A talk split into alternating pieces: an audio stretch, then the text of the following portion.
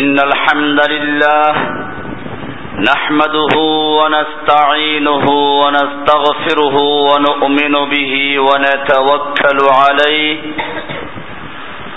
ونعوذ بالله من شرور أنفسنا ومن سيئات أعمالنا من يهده الله فلا مضل له ومن يضلله فلا هادي له. وأشهد أن لا إله إلا الله وحده لا شريك له. وأشهد أن محمدا عبده ورسوله. صلى الله تعالى عليه وعلى آله وصحبه أجمعين. আল্লাহ সুবহানাহু ওয়া তাআলার মহান দরবারে শুকরিয়া জ্ঞাপন করছি। যিনি আমাদেরকে অত্যন্ত মেহেরবানি করে প্রতি জুমার ন্যায় আজকেও সালাতুল জুমা আদায় করার জন্য মার্কাজুল উলুম আল ইসলামিয়া মসজিদে আসার তৌফিক এনায়েত করেছেন, এজন্য বলি আলহামদুলিল্লাহ। গত কয়েক সপ্তাহ পর্যন্ত ইসলামের একটি গুরুত্বপূর্ণ বিষয়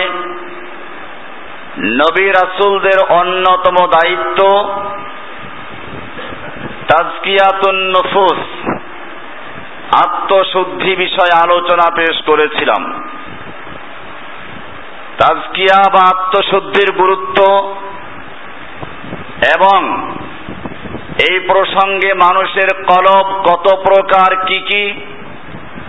কলবের মধ্যে কি কি রোগ আক্রান্ত হয়? এ বিষয়গুলো আলোচনা করা হয়েছিল। কলবের রোগগুলো বিস্তারিত আলোচনা করার সুযোগ হয়নি। কলবের রোগগুলোর বিস্তারিত আলোচনা রয়েছে এই কিতাব তাজকিয়া। তাজকিয়াতুন নফুস, যা এ পর্যন্ত আলোচনা হয়েছে এবং এর অতিরিক্ত কলবের রোগগুলো কি কি, তার চিকিৎসা কি, এগুলো আলোচনা করা হয়েছে দালিল সহকারে। কলবের রোগের মধ্যে রয়েছে এক নম্বরে শির্ক, দুই নম্বরে কুফুর, তিন নম্বরে নেফাক, চার নম্বরে জুলুম, পাঁচ নম্বরে আল কিবির অহংকার, ছয় নম্বরে আল বৌদ্ধ বিদ্বেষ, সাত নম্বর হচ্ছে আল গিবাত অন্যের দোষ চর্চা করা, আট নম্বর হচ্ছে আল হেরস লোভ, নয় নম্বর হচ্ছে আল কিজ মিথ্যা কথা বলা। দশ নম্বর হচ্ছে আল বখল কৃপণতা। এগারো নম্বর হচ্ছে আর রিয়া লৌকিকতা। বারো নম্বর হচ্ছে আল গুরুর অল খেদা আল মুদাহানা ধোকা দেওয়া, প্রতারণা করা। তেরো নম্বর হচ্ছে ইত্তেবাউল হাওয়া, নিজের প্রবৃত্তির অনুসরণ করা। চোদ্দ নম্বর হচ্ছে আল বেদাহাত আল হাদাস বেদাহাত করা। পনেরো নম্বর হচ্ছে আল গদব বেদাহাত করা। আকিদা কীভাবে? বেদাহাতি আমল করে মানুষ আকিদা বিশ্বাসের ভিত্তিতেই। এজন্য এটা অন্তরের রোগ। কোরআন এবং হাদিস যথেষ্ট না। আল্লাহর রাসূল সাল্লাম যে আমল বাতলে গেছেন, সেগুলো যথেষ্ট না। আল্লাহ তাআলা যে এবাদত দিয়েছেন তা যথেষ্ট না। এই মনোভাব থেকেই বেদাহাতের সূত্রপাত ঘটে। এই জন্য বেদাহাত এটাও আকিদার সাথে সম্পৃক্ত এবং মনের রোগ। পনেরো নম্বর হচ্ছে আল গদব রাগ। ষোলো নম্বর হচ্ছে আল জাহাল অজ্ঞতা।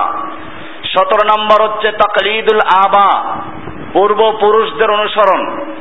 আঠারো নম্বর হচ্ছে আল আকফাল কুফুল থেকে তালাবদ্ধ হওয়া। উনিশ নম্বর হচ্ছে আল ইন্তেকাসা কাফের মুশরিক, নাস্তিক মোরতাদদের কাছে নত হওয়া। বিশ নম্বর হচ্ছে আত্মাজকিয়া এই তাজকিয়া মানে আত্মশুদ্ধি না। এই তাজকিয়ার অর্থ হচ্ছে আত্ম অহমিকা নিজের আত্মপ্রশংসা করা। একুশ নম্বর হচ্ছে তাতাইয়ুর অশুভ লক্ষণে বিশ্বাস করা। বাইশ নম্বর হচ্ছে তামান্নি বেশি বেশি আশা করা। তেইশ নম্বর হচ্ছে আল খৌফ ভয় করা। চব্বিশ নম্বর হচ্ছে তাওয়াহুম কু ধারণা করা। পঁচিশ নম্বর হচ্ছে আল হাসাদ। হিংসা বিদ্বেষ করা, হিংসা করা। ছাব্বিশ নম্বর হচ্ছে আল হেট, বিদ্বেষ পোষণ করা। সাতাশ নম্বর হচ্ছে জাইক মনের মধ্যে বক্রতা থাকা। এক প্রকার মানুষের মনের মধ্যে বক্রতা আছে। আপনি এদেরকে যতই বলেন, তারা সোজা পথে দেখবে না, বাঁকা পথে চলবে। এগুলো প্রত্যেকটা দলিল সহ কোরআনে আয়াত দেওয়া আছে। আঠাশ নম্বর হচ্ছে সুজন, অন্যের ব্যাপারে খারাপ ধারণা করা। উনত্রিশ নম্বর হচ্ছে আত্ম আনু কটুক্তি করা। তিরিশ নম্বর হচ্ছে আশাক্কু শোভা, সন্দেহ ও সংশয় লিপ্ত হওয়া। একত্রিশ নম্বর হচ্ছে আল ওজ আত্ম অহমিকা বত্রিশ নম্বর হচ্ছে আল গাফলা, উদাসীনতা। তেত্রিশ নম্বর হচ্ছে আল গুলু, দিনের ব্যাপারে বাড়াবাড়ি করা। চৌত্রিশ নম্বর হচ্ছে আল ফুতুর অবহেলা করা। পঁয়ত্রিশ নম্বর হচ্ছে আল কাসওয়া দিনের ব্যাপারে কঠোর মনের অধিকারী হওয়া। ছত্রিশ নম্বর হচ্ছে আল হীনতা। সাত্রিশ নম্বর হচ্ছে আল ওয়াসওয়াস দোদুল্য মনতা আটত্রিশ নম্বর হচ্ছে আল ইয়াস হতাশাগ্রস্ত হওয়া। উনচল্লিশ নম্বর আদিক সংকীর্ণতা। চল্লিশ নম্বর হচ্ছে আল ইনসরাফ সত্য থেকে মুখ ফিরিয়ে নেওয়া। একচল্লিশ নম্বর হচ্ছে আল ইনকার সত্যকে অস্বীকার করা। বিয়াল্লিশ নম্বর হচ্ছে আত্মাবা সত্য মনের মাঝে প্রবেশ না করা। তেতাল্লিশ নম্বর হচ্ছে খতাম অন্তরে মোহর লেগে যাওয়া। চৌচল্লিশ নম্বর হচ্ছে আমা অন্ধ হওয়া। চোখ থাকতেও না দেখা। মনের অন্ধ। পঁয়তাল্লিশ নম্বর হচ্ছে রন মনের ভিতরে মরিচিকা পড়ে যাওয়া। ছেচল্লিশ নম্বর হচ্ছে আল মাউত, অন্তর মরে যাওয়া। সাতচল্লিশ নম্বর হচ্ছে আল এসিয়ান অবাধ্যতা। আটচল্লিশ নম্বর হচ্ছে আর নাউম বেশি করে ঘুমানো। এগুলো হচ্ছে মনের রোগ। এই রোগগুলোর আবার চিকিৎসা দেওয়া আছে তাজকিয়াতুন নফুস নামে বইটাতে। গুরুত্বপূর্ণ বই। যেহেতু তাজকিয়াকে নিয়ে আমাদের সমাজে পীর মুরিদির ব্যবসা চালু হয়েছে আমরা বিগত আলোচনায় প্রমাণ করেছি, তাজকিয়ার যে উদ্দেশ্য আর পীর মুরিদি একটা আর একটার সঙ্গে সম্পূর্ণ সাংঘর্ষিক। তাজকিয়ার মানে হচ্ছে, গায়েরুল্লাহ থেকে মুক্ত হয়ে একেবারে সরাসরি আল্লাহকে ডাকা। আর পীর মুরিদির মানি হচ্ছে, আল্লাহকে সরাসরি না ডেকে পীরের ভায়া মাধ্যমে ডাকা। পীরের মুরিদরা বলে পিসাব বলে, দুনিয়ার জজের কাছে কিছু বলতে গেলে যেমন উকিল ধরা প্রয়োজন, প্রধানমন্ত্রীর কাছে কোনো আবেদন করলে মন্ত্রী এমপির সুপারিশের প্রয়োজন। ঠিক সেরকম ভাবে আল্লাহর কাছে কিছু বলতে হলেও পীর সাহেবের প্রয়োজন। পরিষ্কার হয়ে গেল, মক্কার কাফেরেরা এহুদি খ্রিস্টানেরা, মূর্তি পূজকেরা যেই উদ্দেশ্যে মূর্তি পূজা করে মুশরেক হয়েছে। বর্তমান যুগে ভারতবর্ষে প্রচলিত পীর মুরিদরাও সেই একই কারণে পীর ধরে তারা শিরকে লিপ্ত আছে। কোরআনে পরিষ্কার বলা আছে, মক্কার কাফের মুশরেক কেন মুশরেক ছিল? তারা মূর্তি পূজা করত কেন? মূর্তিকে তারা আল্লাহ বিশ্বাস করত না। কোরআন পরিষ্কার বলে দিয়েছে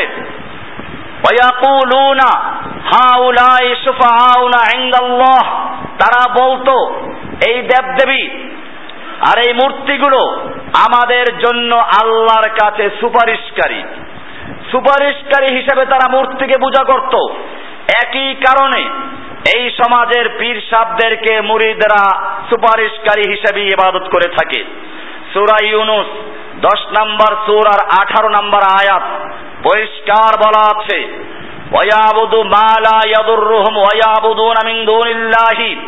ওরা আল্লাহর পরিবর্তে এমন কিছুর ইবাদত করে মালা ইয়াদুররুহুম ওয়ালা ইয়ানফাউহুম, যা ওদের কোনো উপকার করতে পারে না আর ওদের ক্ষতি করতেও পারে না। আর তারা বলে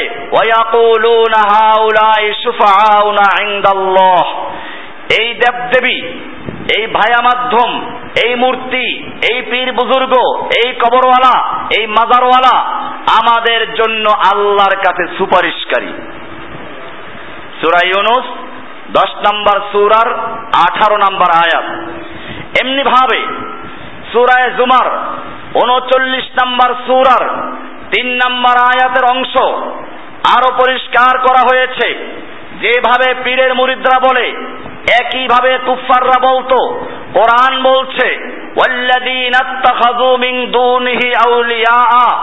যারা আল্লাহর পরিবর্তে আউলিয়া পূজা করে, পীর পূজা করে, মাজার পূজা করে মূর্তি পূজা করে, কোরআন বলছে, ওরা মানুষদেরকে বলে, মা না আবুদু হুম আমরা এদের এবাদত করি না, এদের আনুগত্য বা পূজা করি না। শুধুমাত্র একটাই উদ্দেশ্য, যে এরা আমাদেরকে আল্লাহর নিকটে পৌঁছে দিবে। আল্লাহর নৈকট্য অর্জনের ভায়া মাধ্যম হিসেবেই কেবল এদেরকে আবাদত করি। পরিষ্কার হয়ে গেল। এই কারণে আল্লাহ সুবহানাহু ওয়া তাআলা কোরআনে পরিষ্কার বলেছেন, ইয়া আইয়ুহান ইয়া আইয়ুহান নাস, ওহে মানব জাতি, এইখানে শুধু মুমিনদের বলা হয় নাই। কোরআন কখনো বলছে, ইয়া আইয়ুহাল্লাযীনা আমানু, হে ঈমানদারগণ, কিন্তু এখানে তা না বলে গোটা মানব জাতিকে সম্বোধন করেছেন, কারণ এই সিরিকে হিন্দু লিপ্ত আছে, এই সিঁড়িকে বৌদ্ধ লিপ্ত আছে, এই সিঁড়িকে পত্য লোকরা লিপ্ত আছে, অগ্নি পূজারী আছে, এই পীর পূজারী আছে। এই কারণে আল্লাহ সুবহানাহু ওয়া তাআলা হজ 22 নম্বর সূরার তিয়াত্তর, চুয়াত্তর নম্বর আয়াত পরিষ্কার করে বলছেন, ইয়া আইয়ুহান নাস ওহে পৃথিবীর মানব জাতি ইয়া আইয়ুহান নাস ওহে মানব সকল দূরে বা মাসালুন, তোমাদেরকে এমনে বুঝাইলে বুঝো না। তোমাদের বুঝানোর জন্য একটা উপমা দেওয়া হচ্ছে লাহু। তোমরা ওটা কান লাগিয়ে শুনো। আল্লাহ বলছেন ফাস্তামি ফাস্তামিউ, কান লাগিয়ে শুনো। আন্দাজে শুনো না, বুঝে শুনে তারপরে চেষ্টা করো। ফাস্তামিউ লাহু, ইন্নাল্লাযীনা তাদউনা মিন দুনিল্লাহি। নিশ্চয়ই তোমরা আল্লাহর পরিবর্তে যাদেরকে ডাকো, খাজা বাবা, গাজা বাবা, ল্যাংটা বাবা, পীর বাবা, দুর্গাওয়ালা, খাজা নওয়াজ গরিব নওয়াজ জুলফে দরাজ গেসু দরাজ আতা বক্স, গঞ্জে বক্স, গাউসুল আজম, কুতুবুল আলম, এরকম তোমরা পীর বুজুর্গদেরকে যত নামে ডাকো, শুনে রাখো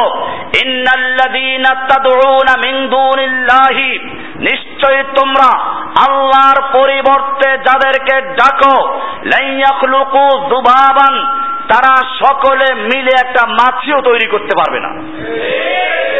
কোরআনের পরিষ্কার জুবাব মানে মাছি। আল্লাহ বলছেন লাইয়াখলুকু জুবাবান ওয়ালা বিজতামাউ যদি তারা সকলে একাত্র হয়, সকলে মিলে চেষ্টা করে, তারপরেও তারা একটা মাছি তৈরি করতে পারবে না। এরপরে আল্লাহ বলছেন, তৈরি করা দূরের কথা।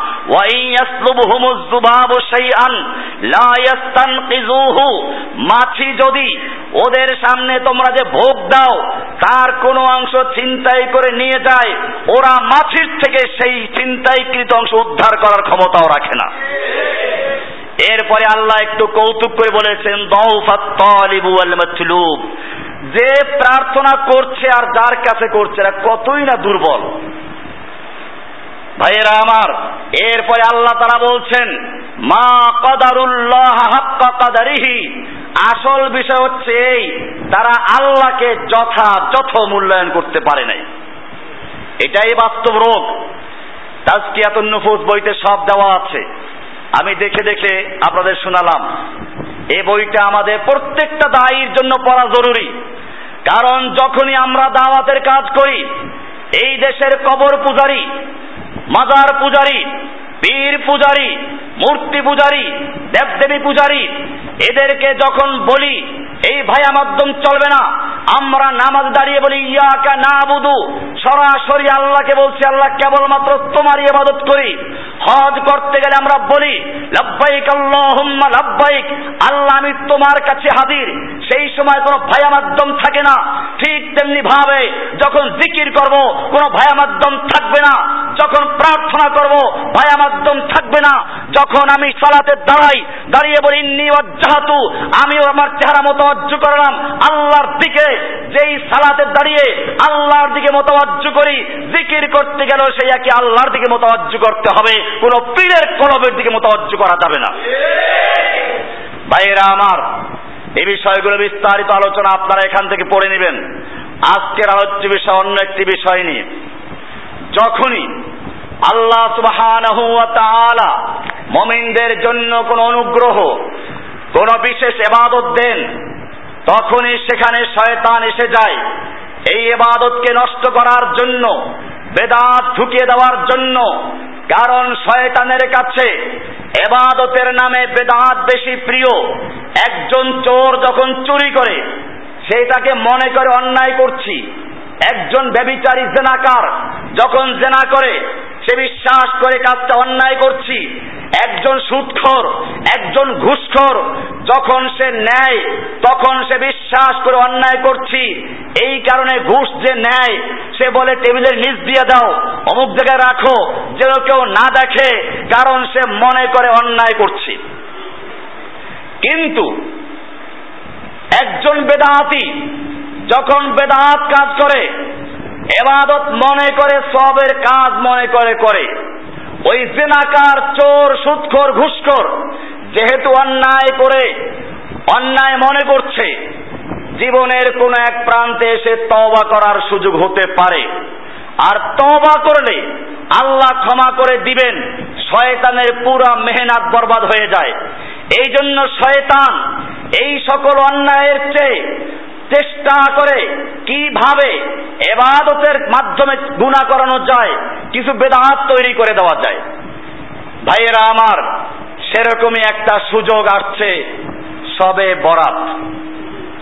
সবে বরাতের নামে এদেশের মানুষ হিন্দুদের দীপালি পূজা, অগ্নি পূজকদের অগ্নি পূজা, এগুলোকে এবাদত মনে করে করছে মসজিদ গুলোকে অগ্নি মন্দিরের মতো সজ্জিত করছে, রাতের বেলায় পটকাবাজি করছে, এরপরে জঘন্য শিরিক করার জন্য কবর মাজারে গিয়ে টাকা দিয়ে, পয়সা দিয়ে প্রার্থনা করে শিরিকে লিপ্ত হচ্ছে। ভাইরা আমার, শুধু এ পর্যন্তই না, সবে বরাতকে কেন্দ্র করে এক শ্রেণির মানুষ তৈরি করল সালাতুর রাগায়েব, সালাতুল আলফিয়া। একশো রাকাত নামাজ পড়তে হবে। প্রত্যেক রাকাতে দশ বার করে সুরায় এখলাস পড়তে হবে। এরকম একশো রাকাত পড়লে এক হাজার হয়ে যায়। এই জন্য নামাজের নাম দিল সালাতুল আলফিয়া। হাজার রাকা হাজার সুরার রাকাত, সালাত। এমনি ভাবে হালুয়া রুটি কি সুন্দর বেদাত তৈরি করেছে? হালুয়া রুটি কেন করা হয়? কেন বাতি জ্বালানো হয়? মেয়ে লোকদের বিশ্বাস, এই রাতে ওদের স্বামীদের রুহুগুলো ঘরে চলে আসে, এজন্য মুরদারের রুহু চলে আসবে যেহেতু তাকে সারা রাত্র বাতি জ্বালিয়ে স্বাগত জানাবার জন্য বসে থাকে। এমনও শোনা গেছে, এই সমস্ত আকিদা যারা ছড়িয়েছে, এই দুষ্ট বাটপারেরা তাদের এলাকার সুন্দরী মেয়েদেরকে ভোগ করার জন্য এই আকিদাত ছড়িয়ে দিয়েছে। এই পীরগুলো মুরিদদেরকে আকিদাত ছড়িয়ে দিয়েছে। রুহগুলো চলে আসে। এরপরে লম্পট পীরেরা তার মুরিদের সেই বিধবা স্ত্রীকে ভোগ করার জন্য বলে রুহু চলে এসেছে। ভাইয়েরা আমার আর এক দল আবার এর একটু ভালো। তারা বলল, না, বিষয়টা এরকম না। আল্লাহর নবীর দান দান শহীদ হয়েছিল। এই জন্য তিনি হালুয়া রুটি খেয়েছিলেন, নরম খাবার খেয়েছিলেন। শক্ত রুটি আর গোস্ত খেতে পারেন নেই। সেজন্য আমরা এই হালুয়া রুটি খাচ্ছি। এই বইয়ের মধ্যে সবে বরাত। আজকের বক্তব্য প্রকাশ হয়েছে। এর মধ্যে পরিষ্কার করে দেওয়া হয়েছে। এই সব ভণ্ডামিগুলো খুলে দেওয়া হয়েছে। আপনি সবে বরাতে হালুয়া রুটি খাচ্ছেন। সবে বরাত কবে হলো? আর আল্লাহর নবীর দান দান শহীদ কবে হয়েছিল? বিষয়গুলো একটু পরে ক্লিয়ার হচ্ছে ইনশাআল্লাহ। সবে বরাত। এই শব্দ শুনলেই বুঝবেন, এটা ইসলামের কোনো পরিভাষা নয়। সব ফার্সি শব্দ। বরাত আরবিতে ব্যবহার হয়, ফার্সিতেও হয়। সব মানে রাত, বরাত মানে ভাগ্য। এটাকে বলা হয় ভাগ্য রজনী। সাবান মাসের চোদ্দ তারিখের রাত্র, চোদ্দ তারিখের দিনগত রাত্রকে বলা হয় সবে বরাত ভারতবর্ষ বর্ষের পরিভাষায়। আর আরবিতে বললে বলা যায় লাইলাতুন নিসফেমিন সাবান সাবান মাসের মধ্য রজনী। এখানে এদেশের মানুষ বিশ্বাস করে এই সবে বরাতে ভাগ্য লেখা হয়, সেজন্যই তারা এ রাতে কীভাবে রাত্রকে যাপন করা যাবে? রাত্রকে উদযাপন করা যায়। বিভিন্ন মাজারে দৌড়ায়, পীর ফকিরের কাছে দৌড়ায়, পীর সাহেবকে ভোগ দেয়, পয়সা দিয়ে কোরআন খতম পড়ায়। আপনি দেখবেন, ওই রাতে বিভিন্ন এলাকার মসজিদে মসজিদের ইমাম সাহেবদের পকেট ভারী হয়ে যায়। ছিনতাইকারীরাও মাসাল্লাহ আমি এরকমও শুনেছি। সবে বরাতে ষাট হাজার, সত্তর হাজার, এক লাখ টাকা পেয়েছে। সকালবেলা যখন ইমাম সাহেব ব্যাংকে রাখার জন্য যাচ্ছে বা বাড়ি যাচ্ছে, টাকা নিয়ে বিবি বাচ্চার কাছে ছিনতাইকারী বলে টাকাটা দিয়ে যান তাড়াতাড়ি। আমি আপনাদেরকে বলি এই রকম টাকা লুট করলে কোনো গুণ হবে না, বরং সবের কাজ হবে। কারণ হচ্ছে এই, আপনারা জানেন, কোরআন শিক্ষা দিয়ে পয়সা নেওয়া যায় এটার একটা মৌলিক কারণ আছে। শিক্ষার উপর নির্ভর করে ইসলামের স্থায়িত্ব এবং ইসলাম টিকে থাকা। সেজন্য ফোকায় কেরাম জায়েজ বলেছেন, কিন্তু হুজুরকে দিয়ে কোরআন খতমের জন্য আল্লাহর রাসূল সাল্লাম বলেছেন, কোরআনের একটা অক্ষর পড়লে দশটা নেকি পাওয়া যায়, বলা হয় নাই, ইমাম সাহেবকে পয়সা দিয়ে বকশিস করাবার পরে সব লেখা হবে, এর আগ পর্যন্ত ফেরেস তারা কলম ধরে বসে থাকবে। কোথাও বলা হয় নাই আপনি মারফুল কোরআন খুলুন। সুরায় বাকারা, এই সুরার একচল্লিশ নম্বর আয়াতে তাফসির খুলুন। পরিষ্কার লেখা আছে, এই বইটা আমি তুলে দিয়েছি। মৃত্যু ব্যক্তির ঈসা আলাইহিস সালামের উদ্দেশ্যে, পারিশ্রমিকের বিনিময়ে, পয়সার বিনিময়ে কোরআন খতম করানো, দোয়া পড়ানো অজিফা পড়ানো সম্পূর্ণ হারাম। যে পড়ায় সেও হারাম কাজ করে, যে পড়ে সেও হারাম কাজ করে। যেহেতু পয়সার বিনিময়ে খতম করা হচ্ছে, এর কারণে সে নিজেই যখন কোনো স্বভাব পাচ্ছে না, তাহলে আপনার বাবা মার জন্য সে কি পৌঁছাবে? চিন্তা করা প্রয়োজন। এই তাফসির আমার লেখা না, আমার আদর্শেরও কারও লেখা না। এদেশের মানুষ যাদেরকে মানে হানাফি মজহাবের গুরুত্বপূর্ণ আলেম, তৎকালীন পাকিস্তানের মুফতি আজম, মুফতি সাহেব লিখেছেন ইসলামিক ফাউন্ডেশন এটাকে অনুবাদ করেছে। এখনও গিয়ে দেখবেন ফাউন্ডেশন গতকালকে প্রায় দুই ট্রাক কোরআন ছাপেছে। মারিফুল কোরআন। একচল্লিশ নম্বর আয়াতে তাফসির খুলে দেখবেন। না পাইলে জসিমউদ্দিন রহমানির ঘাড় চেপে ধরবেন, গলা চেপে ধরবেন, আর যদি পাওয়া যায় এদেশের ফতুয়ার কিতাব, ইমাম ইবনে আবিদিন শামির লেখা কিতাব, শেফাউল আলিল নামক কিতাবেও লিখেছে। সর্ব কুদাসমিল মুফতি। মুফতি কেউ কোর্স করতে গেলে, মুফতি হতে গেলে প্রথম যে কিতাবটা পড়ানো হয় হানাফি মজহাবের সেই কিতাব সর্ব কুদাসুল মুফতি এখানে রয়েছে। এই কিতাবও লেখা আছে যে কোরআন শিক্ষার জন্য পয়সা নেওয়া যে জায়েজ করা হয়েছে। এটার একটা মূল কারণ হচ্ছে ইসলামী শিক্ষাকে টিকিয়ে রাখা। প্রথম যুগে জায়েজ ছিল না। কোরআন হাদিসেরা জায়েজ নেই। কিন্তু ইসলামী খেলাফত ব্যবস্থা ধ্বংস হয়ে যাওয়ার পরে, আগে খলিফাতুল মুসলিমিনদের পক্ষ থেকে, মুসলিমদের বাইতুল মালের পক্ষ থেকে কোরআনের শিক্ষকদের বেতন দেওয়া হতো, মসজিদের ইমামদের বেতন দেওয়া হতো। এখনও মক্কা মদিনায় যান, ইমাম সাহেবদের বেতন সরকারি। কিন্তু খেলাফত ব্যবস্থা ধ্বংস হয়ে যাওয়ার পরে, এই ইমাম সাহেবরা কিছুই পান না। এই কারণে ফোকাহায় কেরাম বলেছেন যে সমস্ত কাজের উপরে ইসলামের স্থায়িত্ব এবং অস্তিত্ব নির্ভর করে, সেগুলোর জন্য প্রয়োজনে পয়সা নেওয়া যায়। সুতরাং যেগুলোর উপরে ইসলামের অস্তিত্ব এবং স্থায়িত্ব নির্ভর করে না, সেগুলো আগেও জায়েজ ছিল না এখনও জায়েজ নেই। মিলাদ পড়া, ইসলামের স্থায়িত্বের জন্য কি দরকার আছে? এরকম ভাবে রমজান মাস খুব কাছে। এখনই হাফেজদের প্রতিযোগিতা শুরু হয়ে গেছে। পয়সার বিনিময়ে খতমে তারাবি। এই পারিশ্রমিকের বিনিময়ে খতমের তারাবি বিবরণ জায়েজ নেই। যে পড়ায় সেও গুণাগার হয়। যারা পয়সা দেয় তারাও গুণাগার হয়। যারা নেয় তারাও গুণাগার হয়। কোরআনকে এরকম ব্যবসা করার জন্য নাজিল করা হয়নি। ভাইয়েরা আমার, শিক্ষা দিয়ে কেন যায় আমি এই বুঝে লিখে দিয়েছি। হাওয়ালা সহ লেখা আছে। সবে বরাত। বলছিলাম, সবে বরাতকে কেন্দ্র করে কয়েকটা জঘন্য অন্যায় করা হয়। এর মধ্যে সবচেয়ে বড় অন্যায় হচ্ছে রেডিও, টেলিভিশনে যারা বয়ান করে, যেহেতু তাদেরকে সবে বরাতের ফজিলাত বয়ান করতে বলা হয়, তারাও চায় কেমনে কোরআন দিয়ে, হাদিস দিয়ে বয়ান করবে। এজন্য দুমরাইয়া, মুচরাইয়া কোরআনের আয়াতকে বাঁকা করে তার লাগাই দেয়। এহুদি খ্রিস্টানরা এই কাজটাই করেছে। একদল লোক আছে, আগের যুগে রাজা বাদশাদের ভার থাকতো গল্পকার। এদের কাজই ছিল ওদেরকে খুশি করা। রাজা একদিন বেগুন ভর্তা খেলো। খুব মজা লাগল। এখন তার ভার ভারকে বললে এটা কি খাইলা কি খাওয়াইলা? স্যার, খুব ভালো লেগেছে? হ্যাঁ ভালো লেগেছে খুব। বলে ছাড় এটার নাম বাগুন। গুণী ভরা।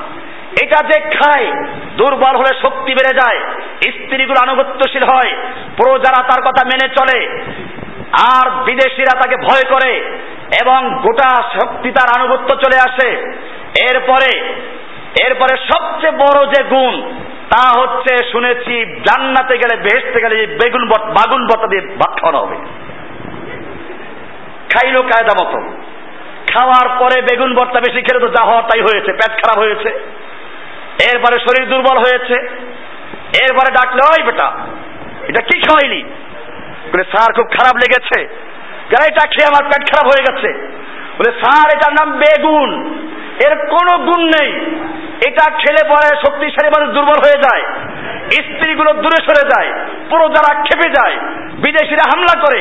এমন কি শোনা গেছে জাহান নামে গেলে প্রথম বেগুন পাতা দিয়ে ভাত খাওয়াইবে। কই বেটা? আগে বললি একরকম এখন আরেকরকম কেন? স্যার, আমি তো বেগুনের চাকরি করি চাকরি করি আপনার। আপনি যেটাই খুশি, ওটা আমার কাজ, খুশি করানো। প্রথম আপনি বেগুন খেয়ে খুশি হয়েছেন, বাইগুনের তারিখ যত করা দরকার তা আমি করেছি। আমার পক্ষে যা সম্ভব ছিল তাই করেছি। এরপরে আপনি বলেছেন, ওটা খারাপ। খারাপের যত সম্ভব ছিল তা করেছি। আমাদের সমাজে রাজনৈতিক লিডারদের সঙ্গে যারা চামচাগিরি করে, তারা এটাই করে। আর একদল লোক যারা ধর্ম ব্যবসা করে, কোরআন, হাদিসের এলেম নেই, টেলিভিশনের পর্দায় যায়, এরপরে তারা এক একটা পর্ব নিয়ে আলোচনা শুরু করে, আর ওই ভারের মতো বেগুনের গল্প শুরু করে দেয়। সবে বরাত সম্পর্কে স্পষ্ট বলছি, কোরআনের কোন আয়াত নেই। কোরআনের যে আয়াত দিয়ে এই রাজনৈতিক মার্কাজ আলেমেরা, দরবারি আলেমেরা প্রমাণ করে, আপনি আজকে ভালো করে শুনুন, হাদিসের সঙ্গে মিলান, যা বলি, তাফসির থেকে নিজের চোখে দেখুন। এরপরে যদি সত্য হয়, তাহলে আর এই বিভ্রান্তকারী আলেমদের কথায় কান দেওয়া যাবে না। এরা সুরায় দুখান নিয়ে আলোচনা শুরু করে। সুরায় দুখানের শুরুতেই বলা আছে, হামিম ওয়াল কিতাবিল মুবিন, ইন্না আনজালনাহু ফি লাইলাতিন মুবারাকা, ইন্না কুন্না মুনজিরিন, ফিহা ইউফরাকু কুল্লু আমরিন হাকিম, আমরাম মিন ইনদিনা। এটা হচ্ছে সবে বরাত যে আয়াত দিয়ে ওনারা প্রচার করেন সে আয়াত। সূরায়ে দুখানের তিন এবং চার নাম্বার আয়াত। ভাইরা আমার, আমরা এখানে দেখতে পাচ্ছি, আল্লাহ তারা শুরুতে বলেছেন, হামিম, ওয়াল কোরআ, ওয়াল কিতাবিল মুবিন। সুস্পষ্ট বর্ণনাকারী কিতাবের কথম। শুরুতে কি আছে? কাজে এই কিতাবে অস্পষ্টতা নেই, এটা মনে রাখবেন। এরপরে কি বলছেন শুনুন, ইন্না আনজালনাহু ফি লাইলাতিন মুবারাকা। নিশ্চয়ই আমি এই কিতাবকে নাজিল করেছি একটা বরকতময় রাতে। ইন্না আনজালনাহু। আমি নাজিল করেছি এই কিতাবকে। ফি লাইলাতিন লাইলাতুম মুবারাকায়। মুবারক রাতে, বরকতময় রাতে। শুরুতে কি বলা আছে? ইন্না আনজালনা, আমি নাজিল করেছি এই কিতাবকে। এরপরে বলছেন, ফিহা ইউফরাকু কুল্লু আমরিন হাকিম। এই রাতে প্রজ্ঞাময়ী আল্লাহর পক্ষ থেকে সমস্ত বিষয়গুলো, প্রজ্ঞাপূর্ণ বিষয়গুলো সিদ্ধান্ত অনুমোদিত হয়। কোন রাতে? মুবারক রাতে। সেই রাতে কি করা হয়েছে? কোরআন নাজিল করা হয়েছে। ইন্না আনজালনাহু শব্দটা শুরুতে আছে। এটাকে তারা এড়িয়ে যায়। এরপরে বুঝায়, এই সুরায় দুখানের চার নাম্বার আয়াতে বলা হয়েছে লাইলাতুম মুবারাকা। এই লাইলাতুম মুবারাকাই হচ্ছে সবে বরাত। মানুষ বুঝলো, লক্ষ লক্ষ মানুষ বিভ্রান্ত হলো যে লাইলাতুম মুবারাকা মানে সবে বরাত, কাজে সবে বরাতে এবাদত করতে থাকবে। ভাইরা আমার, শুরুতে আল্লাহ বলেছেন, হামিম ওয়াল কিতাবিল মুবিন, স্পষ্ট বর্ণনাকারী কিতাব। এই কিতাবে মুবিন শব্দটা কোরআনের তেরো জায়গায় নাজিল হয়েছে। কয় জায়গায়? তেরো বার আল্লাহ বলেছেন, ওয়াল কিতাবিল মুবিন, স্পষ্ট বর্ণনাকারী কিতাব। এখন এই স্পষ্ট বর্ণনাকারী কিতাবকে বলব, ওহে কিতাব, তুমি স্পষ্ট করে বলো কোন রাত্রে নাজিল হয়েছ। কারণ তোমাকে নিয়ে বড় টানা হচ্ছে। একদল মানুষ বলছে, লাইলাতুম মুবারাকা মানে সবে বরাত। আর একদল বলছেন না, লাইলাতুম মুবারাকা সবে বরাত নয়, এটা সবে কদরের এক নাম। লাইলাতুম মুবারাকা, ইন্না নাহু এখন তুমি স্পষ্ট করে বলো, তোমার নাম কিতাবে মুবিন, স্পষ্ট বর্ণনাকারী কিতাব। তোমার কাছে জিজ্ঞেস করি, তুমি বলে দাও সেই রাত্র কোনটা? কোরআনকে জিজ্ঞেস করলে কোরআন বলবে যে আমি তো সাবান মাসে নাজিলি হই নাই। সাবান মাসে আসি নাই। সুরায় বাকারা, দুই নাম্বার সুরার একশত পঁচাশি নাম্বার আয়াত পরিষ্কার আপনাকে স্পষ্ট বর্ণাকারী কিতাব বয়ান করে দিবে। শাহরু রমাদান আল্লাযী উনজিলা কোরআন। রমজান মাস হচ্ছে সে মাস যে মাসে কোরআন নাজিল করা হয়েছে। কোরআন নাজিল করা হয়েছে কোন মাসে? তাহলে এখন সূরা দুখানের শুরুতে বলা আছে নিশ্চয় আমি কোরআন নাজিল করেছি এক মুবারক রাতে, বরকতময় রাতে। আর সেই রাতটা কোথায়? সাবান মাসে না রমজান মাসে? কোরআনকে জিজ্ঞেস করলাম সুরায় বাকারার একশো পঁচাশি নাম্বার জানিয়ে দিল, সেই মাস, রমজান মাস সাবান মাস নয়। এবারে স্পষ্ট বর্ণাকারী কেতাবকে আবার জিজ্ঞেস করব, হে কেতাব, তুমি সুস্পষ্টভাবে বলে দাও, ওই রাতের নাম কি? কোরআন আরও স্পষ্ট করে বলছে কদর। আমি এই কিতাবকে নাজিল করেছি লাইলাতুল এরপরে কি আরও দলিলের প্রয়োজন? বাঁকা মনের যারা তাদের বোঝানো সম্ভব হবে না। কিন্তু যারা কোরআন এবং সুন্নাকে মেনে চলে। যারা বাপ দাদার পূজা করে না, রস্ম রেওয়াজকে মানে না, কোরআনের সামনে মাথা নত করে দেয়, তাদের সামনে এর চেয়ে স্পষ্ট বয়ানের প্রয়োজন নেই। কোরআন পরিষ্কার বলে দিয়েছে কদর। আমি এই কোরআনকে নাজিল করেছি লাইলাতুল কদরে। সবে বরাতে নয়, আর যেই রাতে কোরআন নাজিল হয়েছে, ওই রাতে কি বলা হয়েছে লাইলাতুল মুবারাকা? ইন্না আনজালনাহু ফি লাইলাতিন মুবারাকা। ওই সূরায় দুখানের চার নম্বর আয়াতের পরে বলা আছে, ফিহা ইউফরাকু কুল্লু আমরিন হাকিম। ওই রাতে প্রজ্ঞাপূর্ণ সমস্ত জিনিস বন্টন করা হয়। ঠিক সুরায় ইন্না আনজালনা ফি লাইলাতিল কদরের মধ্যে বলা হয়েছে, তানাজ্জালুল মালাইকাতু ওয়ার রূহু ফিহা বিইজনি রাব্বিহিম মিন কুল্লি আমর। মিন কুল্লি আমর। সূরা দুখানেও বলা আছে, এখানেও বলা আছে, বোঝা গেল, যা কিছু বন্টন করা হয় এই সব কিছু লাইলাতুল কদরে করা হয় লাইলাতুল বরাতে, না। ভাইয়েরা আমার, আমরা এখানে পরিষ্কার করতে চাই, তাফসিরের থেকে, তাফসিরের যতগুলো কিতাব আছে, আপনি ওই মারিফুল কোরআনটাই খুলুন, যেটা আপনি চিনেন, যেটা বাংলাদেশ, ভারত, পাকিস্তানে সমাদৃত, যেটা অন্য কোনো আরব আলেমদের লেখা নয়, ওই মারিফুল কোরআনে পরিষ্কার লেখা আছে। মুবারাকা। সূরায়ে দুখানের চার নাম্বার আয়াতের তাফসীর দেখবেন। এই লাইলাতুল মুবারাকার মানে তফসিরে মারিফুল কোরআন লেখা আছে দ্বারা উদ্দেশ্য হচ্ছে লাইলাতুল কদর, লাইলাতুল বরাত না। এরপর শুধু এ পর্যন্ত লেখে তা না। মারিফুল কোরআনে লিখে দিয়েছে অনেকে বলে একরেমা আরও কয়েকজনের বক্তব্য আছে যে এই রাতটা হচ্ছে সবে বরাত।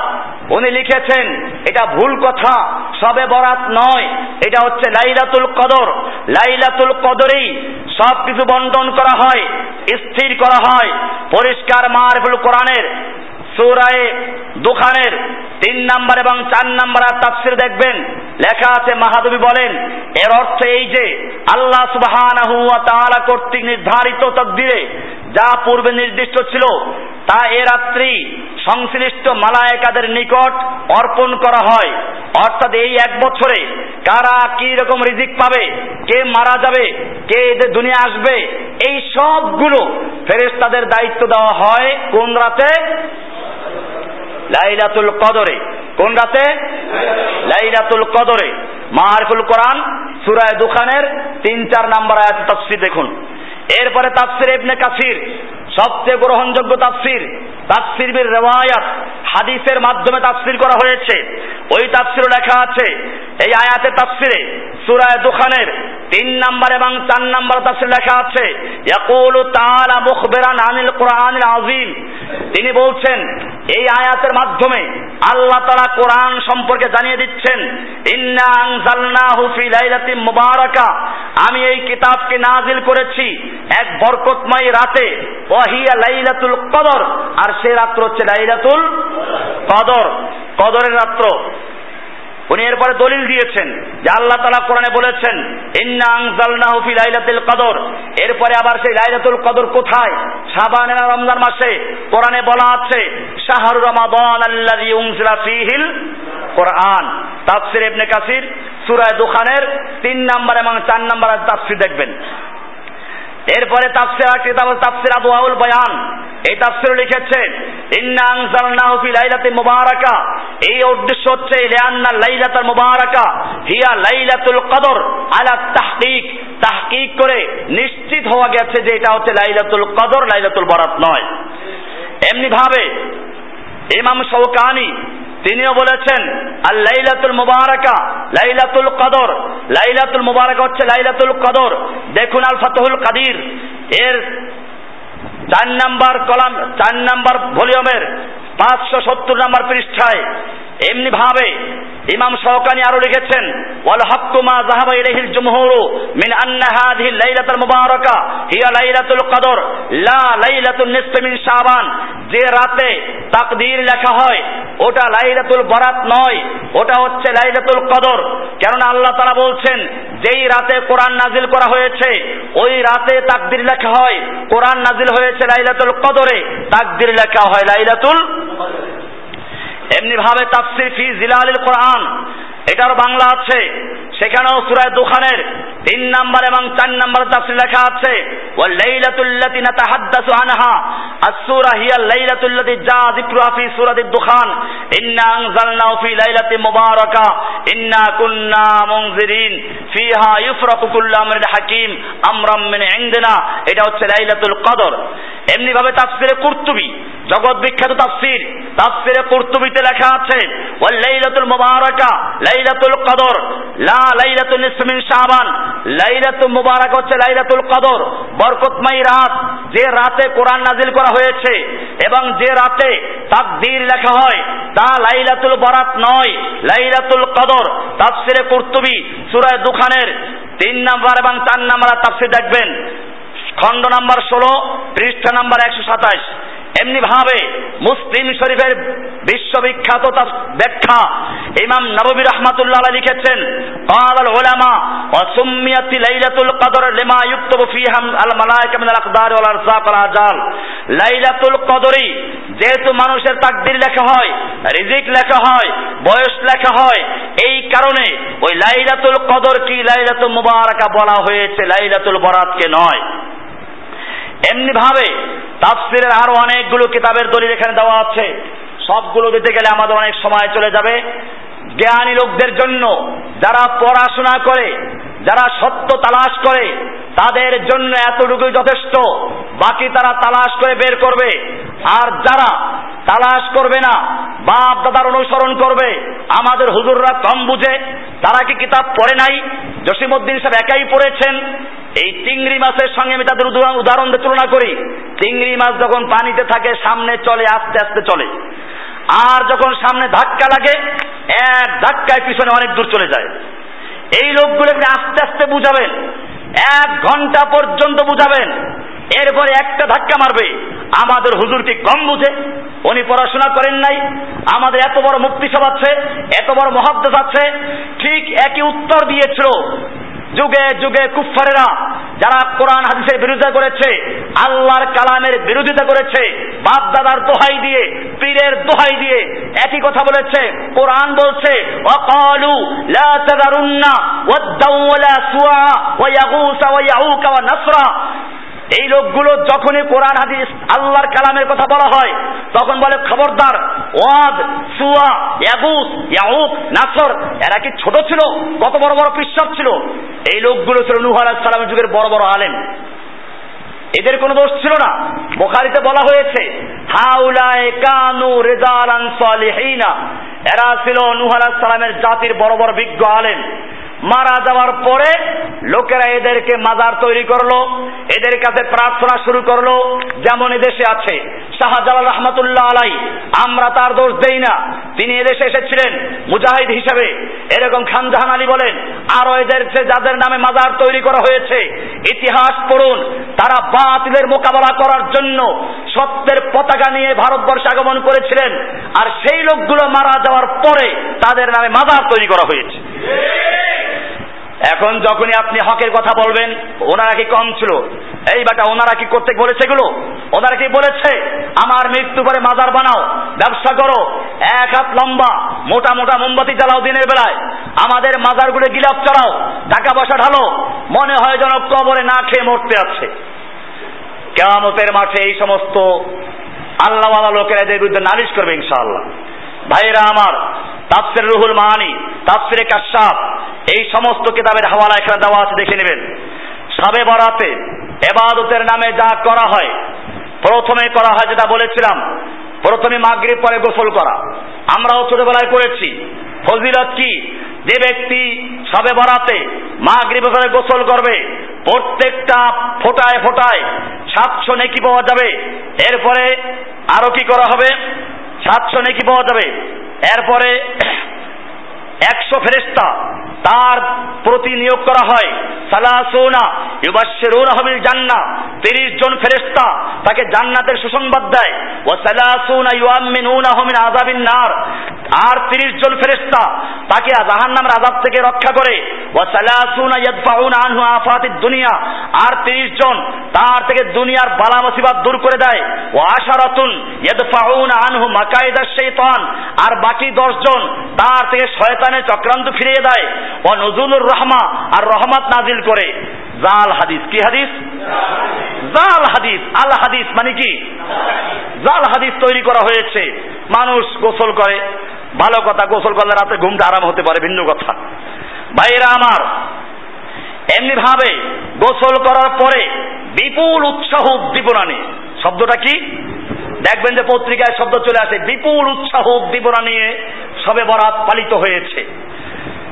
নফল এবাদত, এরপরে গোসল করা, এরপরে সালাতুর রাগায় দল বেঁধে মাজারে দৌড়ানো, এরপরে হালুয়া রুটি, এরপরে শুরু হয় লম্বা একটা মোনাজাত। লম্বা একটা? ইমাম সাহেব লম্বা মোনাজাত কেন? ওই যে আগে থেকে কাগজের আছে টাকা সহ, ভিতরে টাকা, উপরে কাগজ মোড়ানো, হুজুর আমার দশ খতম কোরআন। আমার পাঁচ খতম কোরআন। যেন কোরআন এত যা পড়েছে, সব ফেরেস্তারা কলম বন্ধ করে বসে আছে। হুজুরকে ভ্যাট দিয়ে উনি যখন বকশিস করাবে, তারপরে ফেরেস্তারা লেখবে আগে লেখবে না। এই সমস্ত পোপতন্ত্র ব্রাহ্মণদের সম্পর্কে বিশ্বাস হিন্দুদের, নমদের, সাধারণ নম বিশ্বাস করে ও গীতা, মহাভারত, এগুলো আমাদের ছোঁয়া যাবে না। ছুঁইলে অচ্ছুতি লাগবে। ওটা ওরা পড়বে। আমরা ওদের ভোগ দিব। সেই পোপতন্ত্র থেকে আর হিন্দুদের ব্রাহ্মণতন্ত্র থেকে আমাদের ভারতবর্ষে মুসলমানদের মধ্যে পীরতন্ত্র চালু করা হয়েছে। এই নামাজের থেকে আসলো?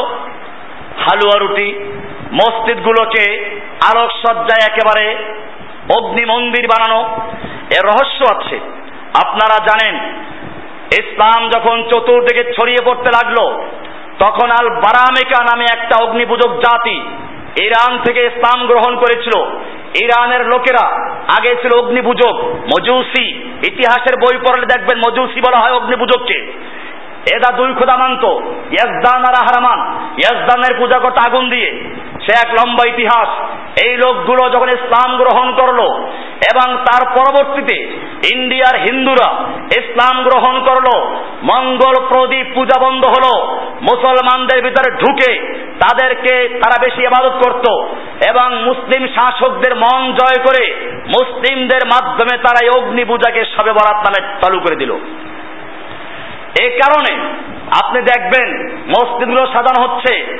আল্লাহর নবীর যুগে কোন মসজিদ এরকম সাজানো হয় নাই। এখন মসজিদ আলোকসজ্জা করা।